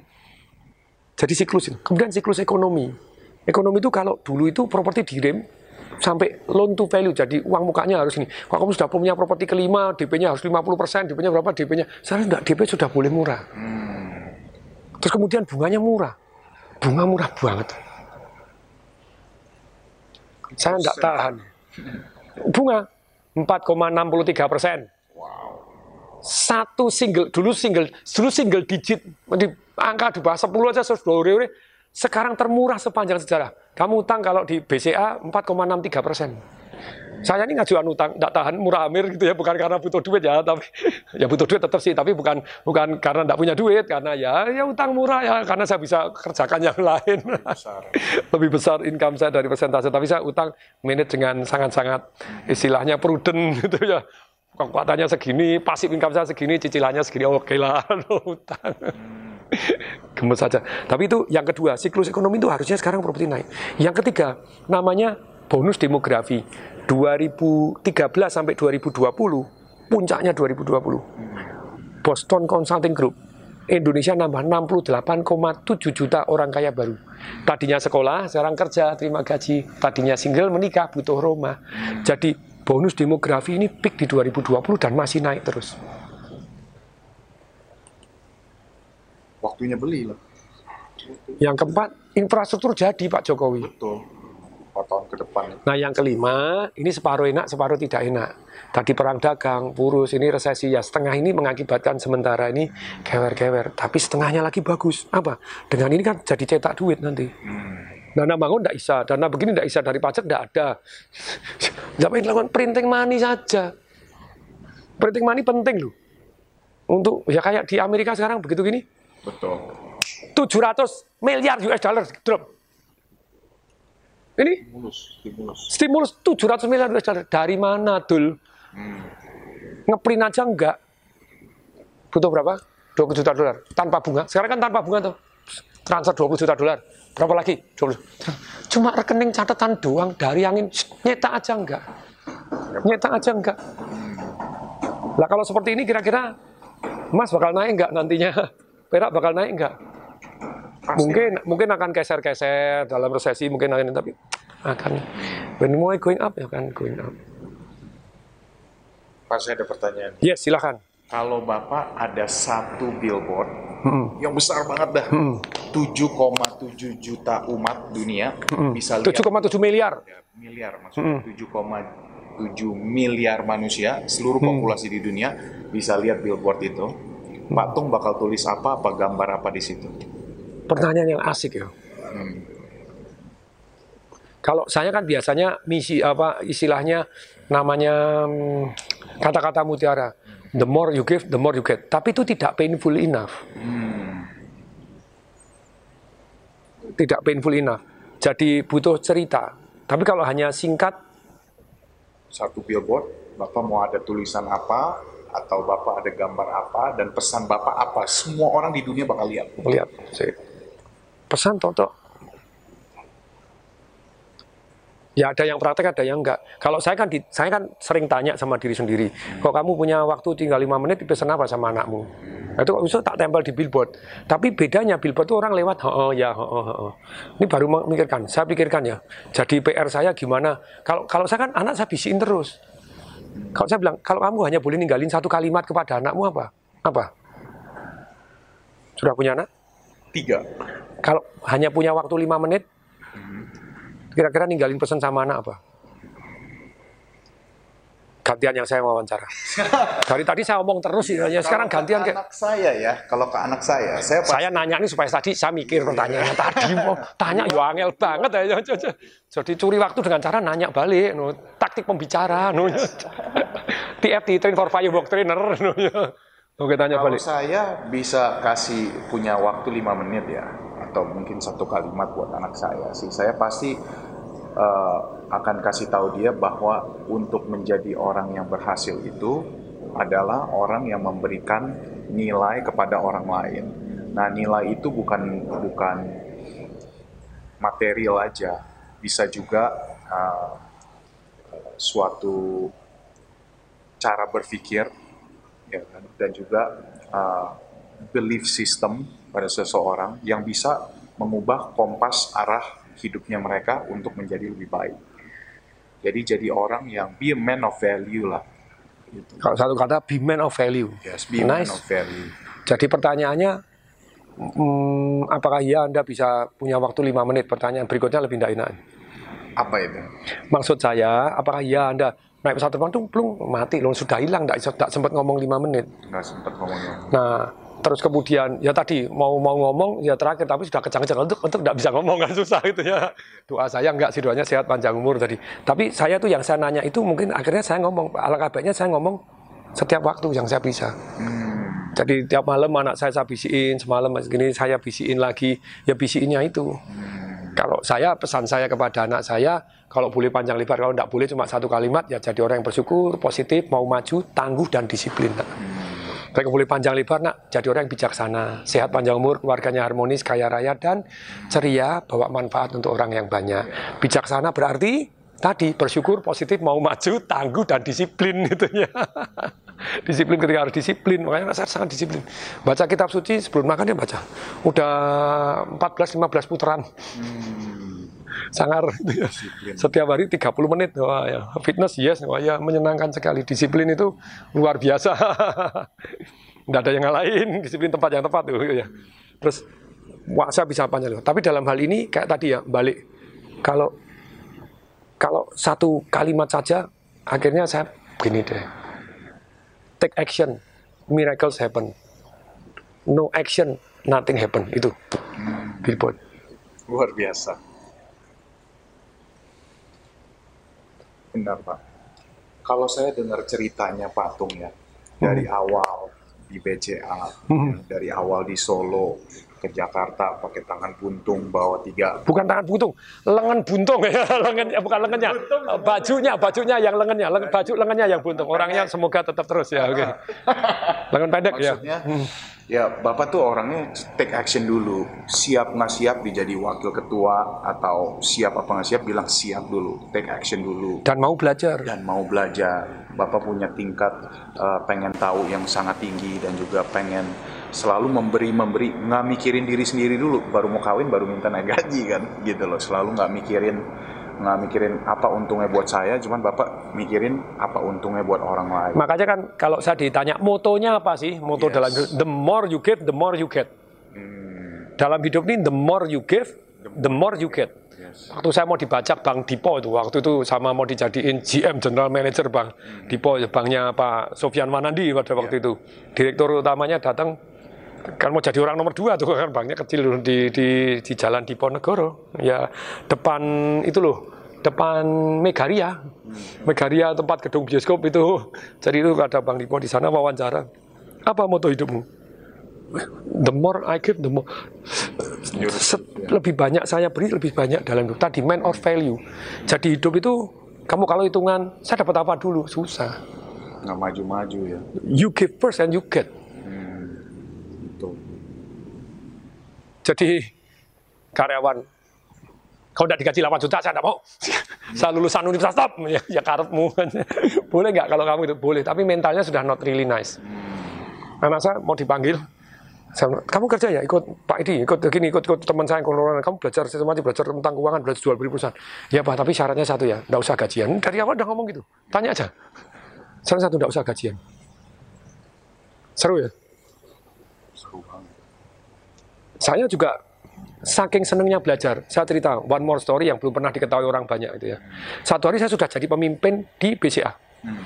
Sama kepala divisi consumer banking Pak Berry Lesmana yang akhirnya jadi country business manager Citibank, kan teman kan mentor. Saya satu-satunya murid. Muridnya dia banyak, tapi yang resmi saya doang.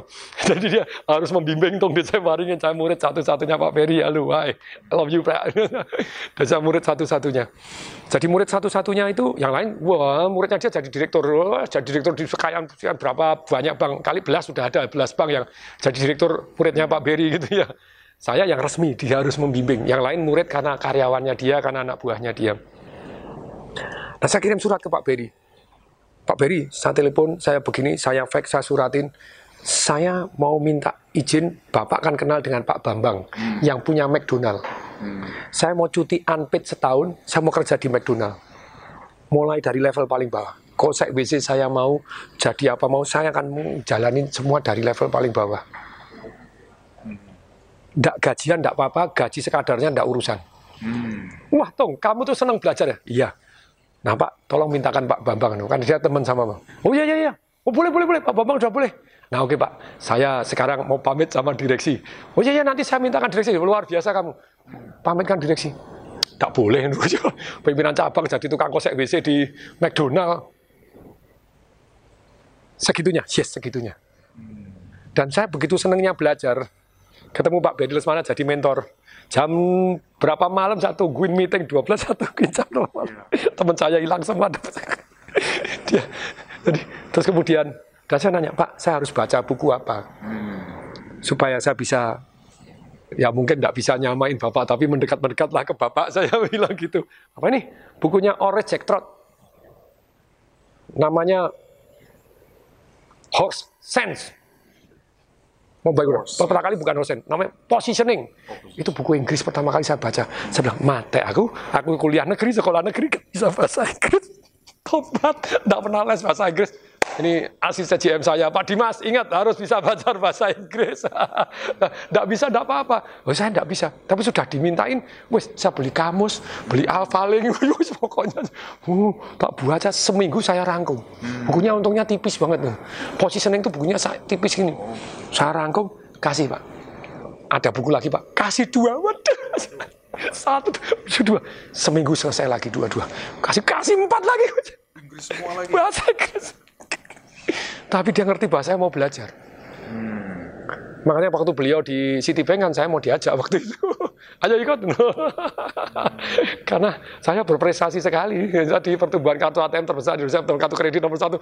Jadi dia, ayo ikut. ya. Suruh nanganin City Blue segmen supaya jadi gold itu naiknya apa pada waktu itu. Sampai sekarang ternyata tidak terbentuk divisinya. Dulu mau jadiin kepala untuk City Blue segmen di Citibank. Tapi sekali lagi, jadi begitu senangnya belajar sampai cuti tidak dibayar jadi karyawan McDonald dari nol setahun saya mau kemauan untuk belajar ya kan rendah hatinya masih humble gitu. dari pimpinan cabang jadi tidak apa-apa yang penting belajar. ya. Hari ini kan begitu banyaknya orang yang sombong-sombong merasa dirinya paling pinter, orang lain dianggap jual ludah, orang lain dianggap tetek bengek seperti apa. Ya. Loh, mungkin nggak dia hebat, mungkin aja, kenapa enggak? Tapi kalau Anda seperti itu, mau nggak belajar sama orang yang lain? udah susah. Nggak mau. Gengsi. Gengsi oh, saya paling hebat, paling top sedunia. Iya. Satu hari saya pernah dikritik. Satu, wah pakar, jadi gelarnya banyak secara pendidikan. Apaan itu bukunya kayak gitu? Maksudnya itu merendahkan buku marketing saya. Bahkan sempat telepon ke Gramedia untuk untuk ke Pak Wandi. Itu itu penipuan itu gini-gini. Terus Pak Wandinya bilang, loh Pak Anda sudah pernah baca belum? Saya tidak bakalan mau baca. Pak Wandi bilang, saya yang editornya. Jadi dia yang yang ngedit Pak Wandi itu selalu yang direktur utamanya Gramedia Pusaka itu selalu ngedit buku saya. Bukunya Pak Tong enak aku belajar banyak sini aku yang ngedit jadi always dia yang ngedit dia seneng jadi ngedit. Terus kemudian Lu Bapak ini kan orang ilmiah. Iya, saya mungkin. Loh, kalau Bapak ilmiah itu kan mesti harus ada hipotesa, ada pembuktian. Nah, kalau Bapak tidak mau baca, nah, saya masih mau belajar dari dia. Bukunya saya koleksi juga. Saya baca bukunya dia, tapi dia tidak mau baca buku saya dengan hanya dengki saja. Tutup mata, tutup emosi. Pokoknya begini, padahal beliaunya gelarnya banyak sekali. Dan saya pun masih respect sama beliaunya karena tak anggap pinter gitu. Walaupun ahli teori, teori nggak apa-apa kok. Orang ahli teori, kan ada orang bilang, heh, kamu jangan belajar sama orang yang ahli teori. Kayak Robert Saki ngomong, ada real teacher, ada fake teacher. Ada ketika dia ada belajar accounting, dia ikut ikut ikut ngambil accounting. Bapak kerja di accounting nggak? Enggak. Saya S2 accounting. Enggak. Bapak kerja di accounting enggak? Enggak. Bapak berarti fake teacher. Anda cuma teori doang. Kalau saya, wah Robert Kiyosaki keras. Kalau saya enggak. Saya sangat masih menghormati orang-orang yang dianggap oleh Robert Kiyosaki fake teacher. Kalau bagi saya bukan fake teacher. Dia guru. Gitu aja loh ya. Guru yang jual ilmu. Lu jual ilmu itu dia belajar nggak? Belajar. Loh, sekarang gini, ada nggak guru yang murid-muridnya jadi dahsyat? Walaupun dia tidak ahli di bidang itu, tidak pernah praktek di bidang itu. Ada. Saya beri contoh. Angelo Dandi, Muhammad Ali, pernah nggak jadi petinju? Seumur hidup tidak pernah jadi petinju. Dia bawain lap, orang nontonin, di, kerja di militer, di belakang ini malah orang tinju. Nick Boltieri yang tenis. Pernah nggak dia juara Grand Slam? Tolong dicari datanya. Kalau saya salah, tolong dilihat. Nggak pernah juara Grand Slam. Tapi dia bisa ngelatih Michael Cheng, Andre Agassi, Jim Courier, Pete Sampras, Mar, eh, Maria Sharapova. Yang, yang juara-juara juara Grand Slam, Grand Slam. Gurunya dia. Pete Sampras, ya kurang apa lagi? Jana Jonot Fano, sak banyak-banyaknya. Serena Williams, ya ini kurang apa lagi? Jadi, boleh nggak Anda belajar sama orang-orang yang cuma ahli teori, kalau yang dihina-hina tadi adalah dianggap penjual ludah, saya bilang boleh, selama kamu memang boleh. Karena tidak semua orang yang pinter bisnis bisa ngajar bisnis. Betul. Contohnya sepak bola, Jose Mourinho pernah nggak juara Liga, juara atau yang pelatihnya eh, kalau Zidane pernah juara dunia pernah juara Liga Champion pernah dan jadi pelatih yang dahsyat. Jadi dia bukan hanya penjual ludah, tapi dia adalah orang yang memang praktek dan bisa. Tapi kalau yang misalnya yang pelatihnya Manchester City sekarang siapa yang dulu Barca? Bukan. Pelatihnya Bar- Barca? Tolong dicari pelatihnya Manchester City sekarang. Bukan, Rodriguez masih pemain itu ya. Ini kalau salah lebih baik langsung cek gitu ya, cek di di internet, tidak usah merasa ini salah ya. Memang kadang Guardiola, ya, Guardiola pernah juara apa enggak? Perlu dipertanyakan. Gus Hiding pernah juara? Gus Hiding tidak pernah juara loh kelihatannya. Tapi kalau dia ngelatih, Jose Mourinho kelihatannya tidak pernah juara. Gus Hiding kelihatannya tidak pernah juara. Bedanya begini, kalau Jose Mourinho itu pelatih yang sudah tim-tim yang dahsyat dan dia jago membuat tim. Kalau Gus Hiding, tim jelek jadi bagus itu keren. Dia ngelatih Korea Selatan, wah ya bisa semifinal. Ngelatih Rusia, wah ya bisa ngalahin. Ini ngelatih Australia, wah ya bisa ini. Makanya kalau nunggu Indonesia juara, ya benar juara lokal ya perlu ngelatih manggil Gus Hiding dulu. Tapi sekali lagi, jadi pelatih walaupun dia bukan orang yang praktek terbukti bisa. Nah kalau dari saya pribadi, kenapa sih saya praktek banyak? You bukan cuma ngajar loh. You praktek langsung. Nah, tanya, bis- bisnis saya ada berapa biji? Ada berapa bisnisnya? Banyak loh di semua. Hah? Tiga. Kemarin saya hitung lagi 35. Ada yang beberapa lupa. No. Pernah bilang dari 50 venture ya, 20 pernah gagal, 30, 22, 22 pernah gagal. 22 tutup. Luar biasa. Ya bukan hanya tutup, ada yang saya jual, memang ada yang beli untuk jual, ada yang jual karena sudah untung, ada jual karena buntung juga ada. Sekolahnya. Benar. Lah, kalau tanya pembicara yang lain, ada yang tutup lebih banyak perusahaan dari saya. ada kali, tapi jarang-jarang gitu ya. Punya lebih banyak perusahaan dari saya, ada kali, tapi jarang-jarang kan gitu ya. Nah, bagaimana saya manage perusahaan ini tadi? Yang boom jadi gede-gede, ada yang tetap kecil, ada yang tetap kecil tapi imut, profitable, jadi menyenangkan. Ada yang kelihatannya masa depannya sudah suram. ada yang kelihatannya tidak ada harapan, mungkin nanti akan tutupnya nambah lagi gitu ya, tiga lima. Susah manage ya loh 35 bisnis loh.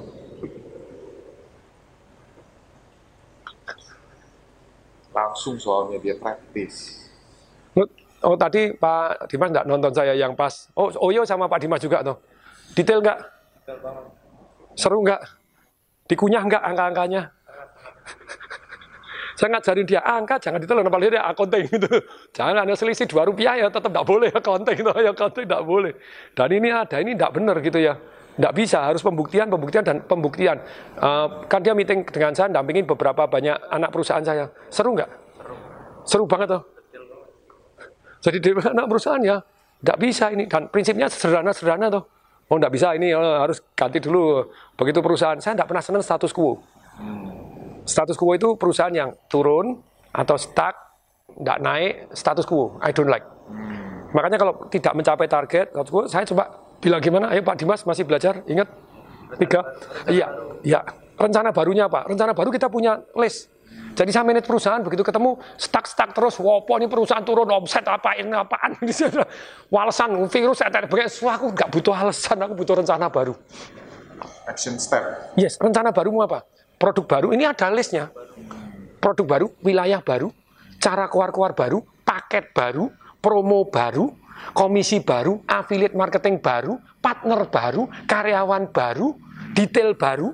Lu detailnya beda, hasil beda. Cuci murah laundry saya. Cuci murah RP 10.000 per 7 kilo. Kita ganti detailnya. Sama. Bunyinya cuma gini. Cuci kering termurah di Indonesia. RP 1400 per kilo. Tadinya per 7 kilo tak buat per kilo, tak jadi murah tak buat termurah di Indonesia.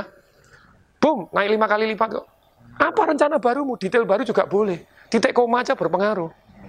Apa rencana barumu? Dan saya mimpin perusahaan, apakah saya otoriter? Saya membuat supaya ide bisa keluar.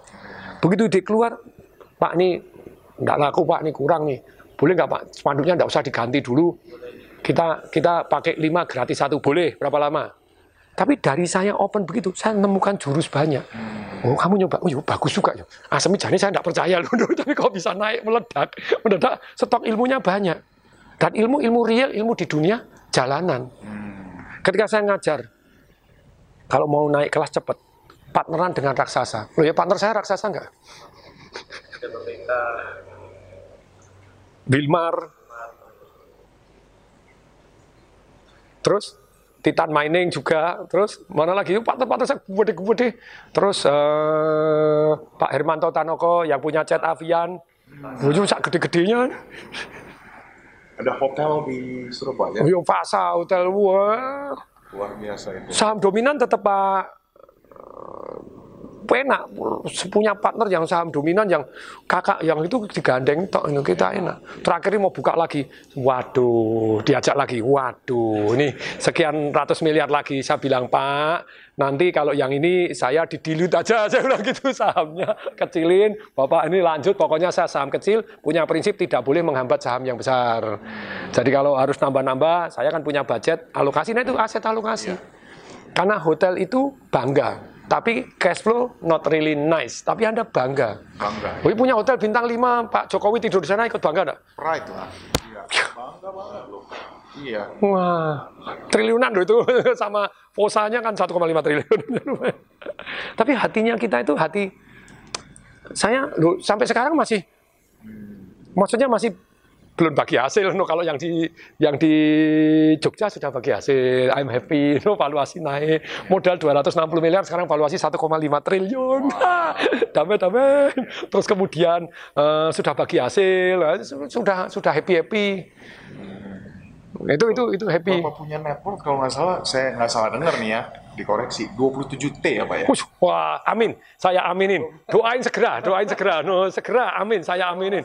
Amin. Uh, 27 man nih. Wah, 27T ya, ya. pokoknya saya tidak menolak. Saya terima no ya doanya, no saya aminin.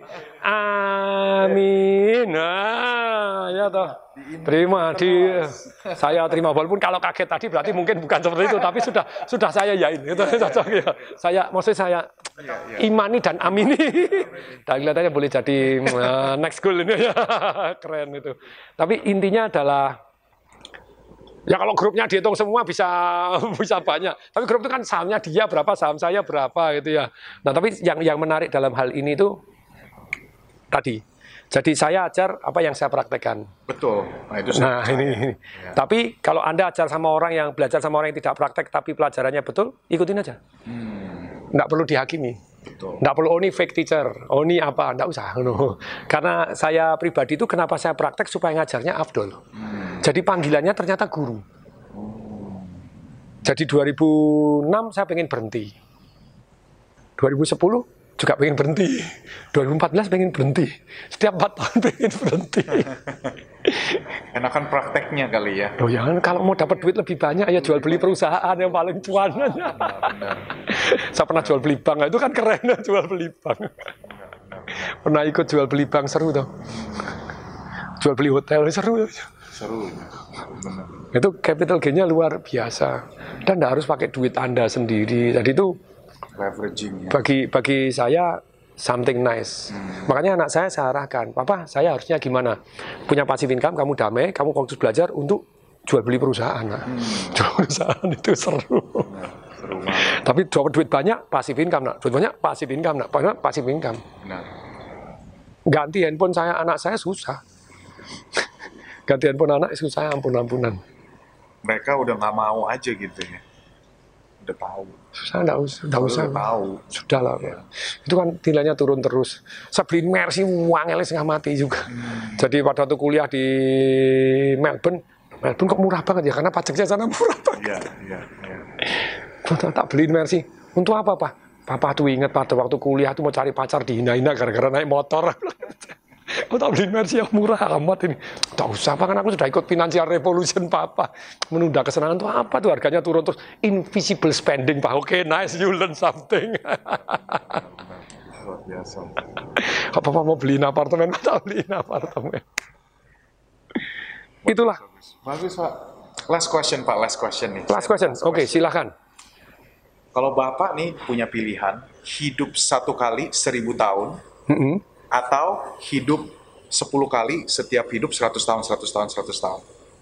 Dan kenapa? Tapi pertanyaannya begini, pada waktu seribu tahun itu kan boleh nanya toh, waktu seribu tahun itu masih muda, masih Muda, tetap perkasa tetap terus, perkasa terus siang dan malam gitu. Yes. Kalau 100 tahun mati terus kemudian lahir baru lagi gitu. Iya, lahir baru lagi, hidup lagi. Hidup Wah, lagi. seribu hidup tahun. lagi. Seribu tahun ya. Perkasa sekali aja gitu ya. Karena gini, kalau 100 tahun kali 10, Anda mulai nol lagi kok. Anda mulai nol lagi, belum tentu se-wise sekarang. Jadi saya kan mengatakan, hari ini dengan adanya artificial intelligence, manusia kalah total. Kok bisa kalah total? Artificial intelligence tidak pernah nol. Terus, Nambah terus, tambah pinter, tambah pinter, tambah pinter, tambah pinter. Manusia kayak apa pun pinternya, bijaksana apa, ngendel ya. Kalau ngendel kan celaka, nol lagi, nol lagi. Kalau saya tanya, kalau dikasih ilmu, yuk, kasih ilmu. Sekarang galian saya tanya dong, wawancara juga wawancara nih. Karena saya hobinya nanya aslinya nih. Kalau Anda dikasih, boleh milih, punya satu ilmu aja. Apa yang Anda minta? Kalau- atau kalau kalau boleh bukan ilmu deh. Ilmu, kekayaan, apa pun, boleh minta satu kira-kira Anda minta apa? Oke, wawancara dulu deh di sini. Satu minta apa? Ya ilmu apa? komunikasi Komunikasi. Minta apa? Kalau ilmu ilmu kena bocoran saya bilang ilmu terus semua ilmu. Nah, saya mau minta 3 triliun, oh boleh loh. Anda minta dikabulin, 3 triliun jebret, 3 Minta triliun. apa aja dikabulin. kesehatan kesehatan Kesehatan nice, semoga banyak orang. Selamanya. kalau saya sih eh, bisa membawa manfaat untuk orang banyak Oke, apa? Satu udah pasti dikasih. Hmm. apa ya Sebanyak maunya sih Pak ya. Nah, satu aja, no. Ini bukan jin kartu B. Oh satu, permintaan saya satu adalah saya boleh minta Minta sebanyak-banyaknya. Tidak boleh. itu cerdas itu. Very good. Apa? Waduh, saya sih pengen uh, bisa punya. Maksudnya kalau saya ngomong orang pasti ikutin saya punya Jadi punya pengaruh saya ngomong. uh, Influence people. Nice. Oh jadi tukang parkir ya kiri kiri. Oh ya waduh. Hati-hati terhadap doa. Jadi tukang jebret lagi tukang parkir kiri kiri nurut mundur stop stop loh nurut. Waduh asem ini jadi tukang parkir. Gak enak juga. Oke pengen tahu saya. Apa? Karena saya hasil merenung, saya nanya ini jawabnya tak ganti-ganti. Ya ini yang jawaban yang terakhir saya adalah mempunyai ilmu untuk menguasai apa yang saya pengen kuasai. Orang lain rata-rata butuh satu bulan, saya satu menit. Hmm, cepat belajar tak gitu. ya. Orang butuh satu tahun, saya 12 menit. Enak atau enak tenan? Mau belajar berenang, satu menit. Mau belajar nyetir, satu menit. Orang satu bulan, saya satu menit. Mau baca, baca orang butuh, ini satu menit. Orang butuh satu bulan, saya satu menit. Jadi kalau bisa satu bulan, satu menit, I'm so happy. Thanks God. Mau belajar apa pun, satu menit. Wah, situ Ayo, mau belajar sehat satu menit saya menguasai ilmu sehat. Mau olahraga satu menit wah itu. I like it so much. Benar. Bagus, bagus, bagus. Wow. That's good Pak. Sebenarnya masih ada banyak yang saya mau tanya Pak. Cuma Cuman pemirsanya su pemirsanya sudah kabur. lima hari lima malam itu nggak bakal turun. Energi levelnya luar biasa nih Pak. Saya juga is uh, very hard to keep up nih. Energy and enthusiasm. Nanya satu, jawabnya tiga jam. Energi levelnya luar biasa Pak. Pak, thank you banget loh. Hmm. Thank you. Untung ini saya belajar banyak dan pasti teman-teman semua belajar banyak. Bagi yang belum subscribe ke channelnya Pak Tung juga ada ya. Tong desa waringin.tdw. Dan Nah, juga Instagramnya apa Pak? tong desa waringin.tdw juga. Yes. Dan juga mungkin ada websitenya Pak. Facebooknya juga tong desa waringin.tdw. Gitu. Oh, kalau Instagram tong desa waringin.tdw, kalau Twitter tong dewe at Tung tong Dewe. delta wisi karena dari tong desa waringin toh. Kalau yang lain-lain itu tong desa waringin dot titik terus tdw. Ya. Jadi ya Websitenya dahsyat.com, d a h s y a t dasyat.com ya. Com. Yang belum ini saya anjurkan untuk follow beliau luar biasa. Eh, kita udah ngobrol berapa jam ya? Nggak tahu ini berapa jam. jam ada kali ini. Dua setengah jam saya aja nggak tahu. Patung ini orangnya sangat generous ya, sangat generous sama ilmunya dan juga dia nggak tanggung-tanggung kalau kasih ilmu all out. Saya yakin Anda juga bisa merasakan ya the vibrancy dari Pak Tung dan hanya di channel Michael Ginarto please klik subscribe dan juga share. Saya yakin banyak benih-benih eh, ilmu yang akan memberkati hidup Anda. Oke, salam sukses, salam sejahtera. Dahsyat. Dahsyat.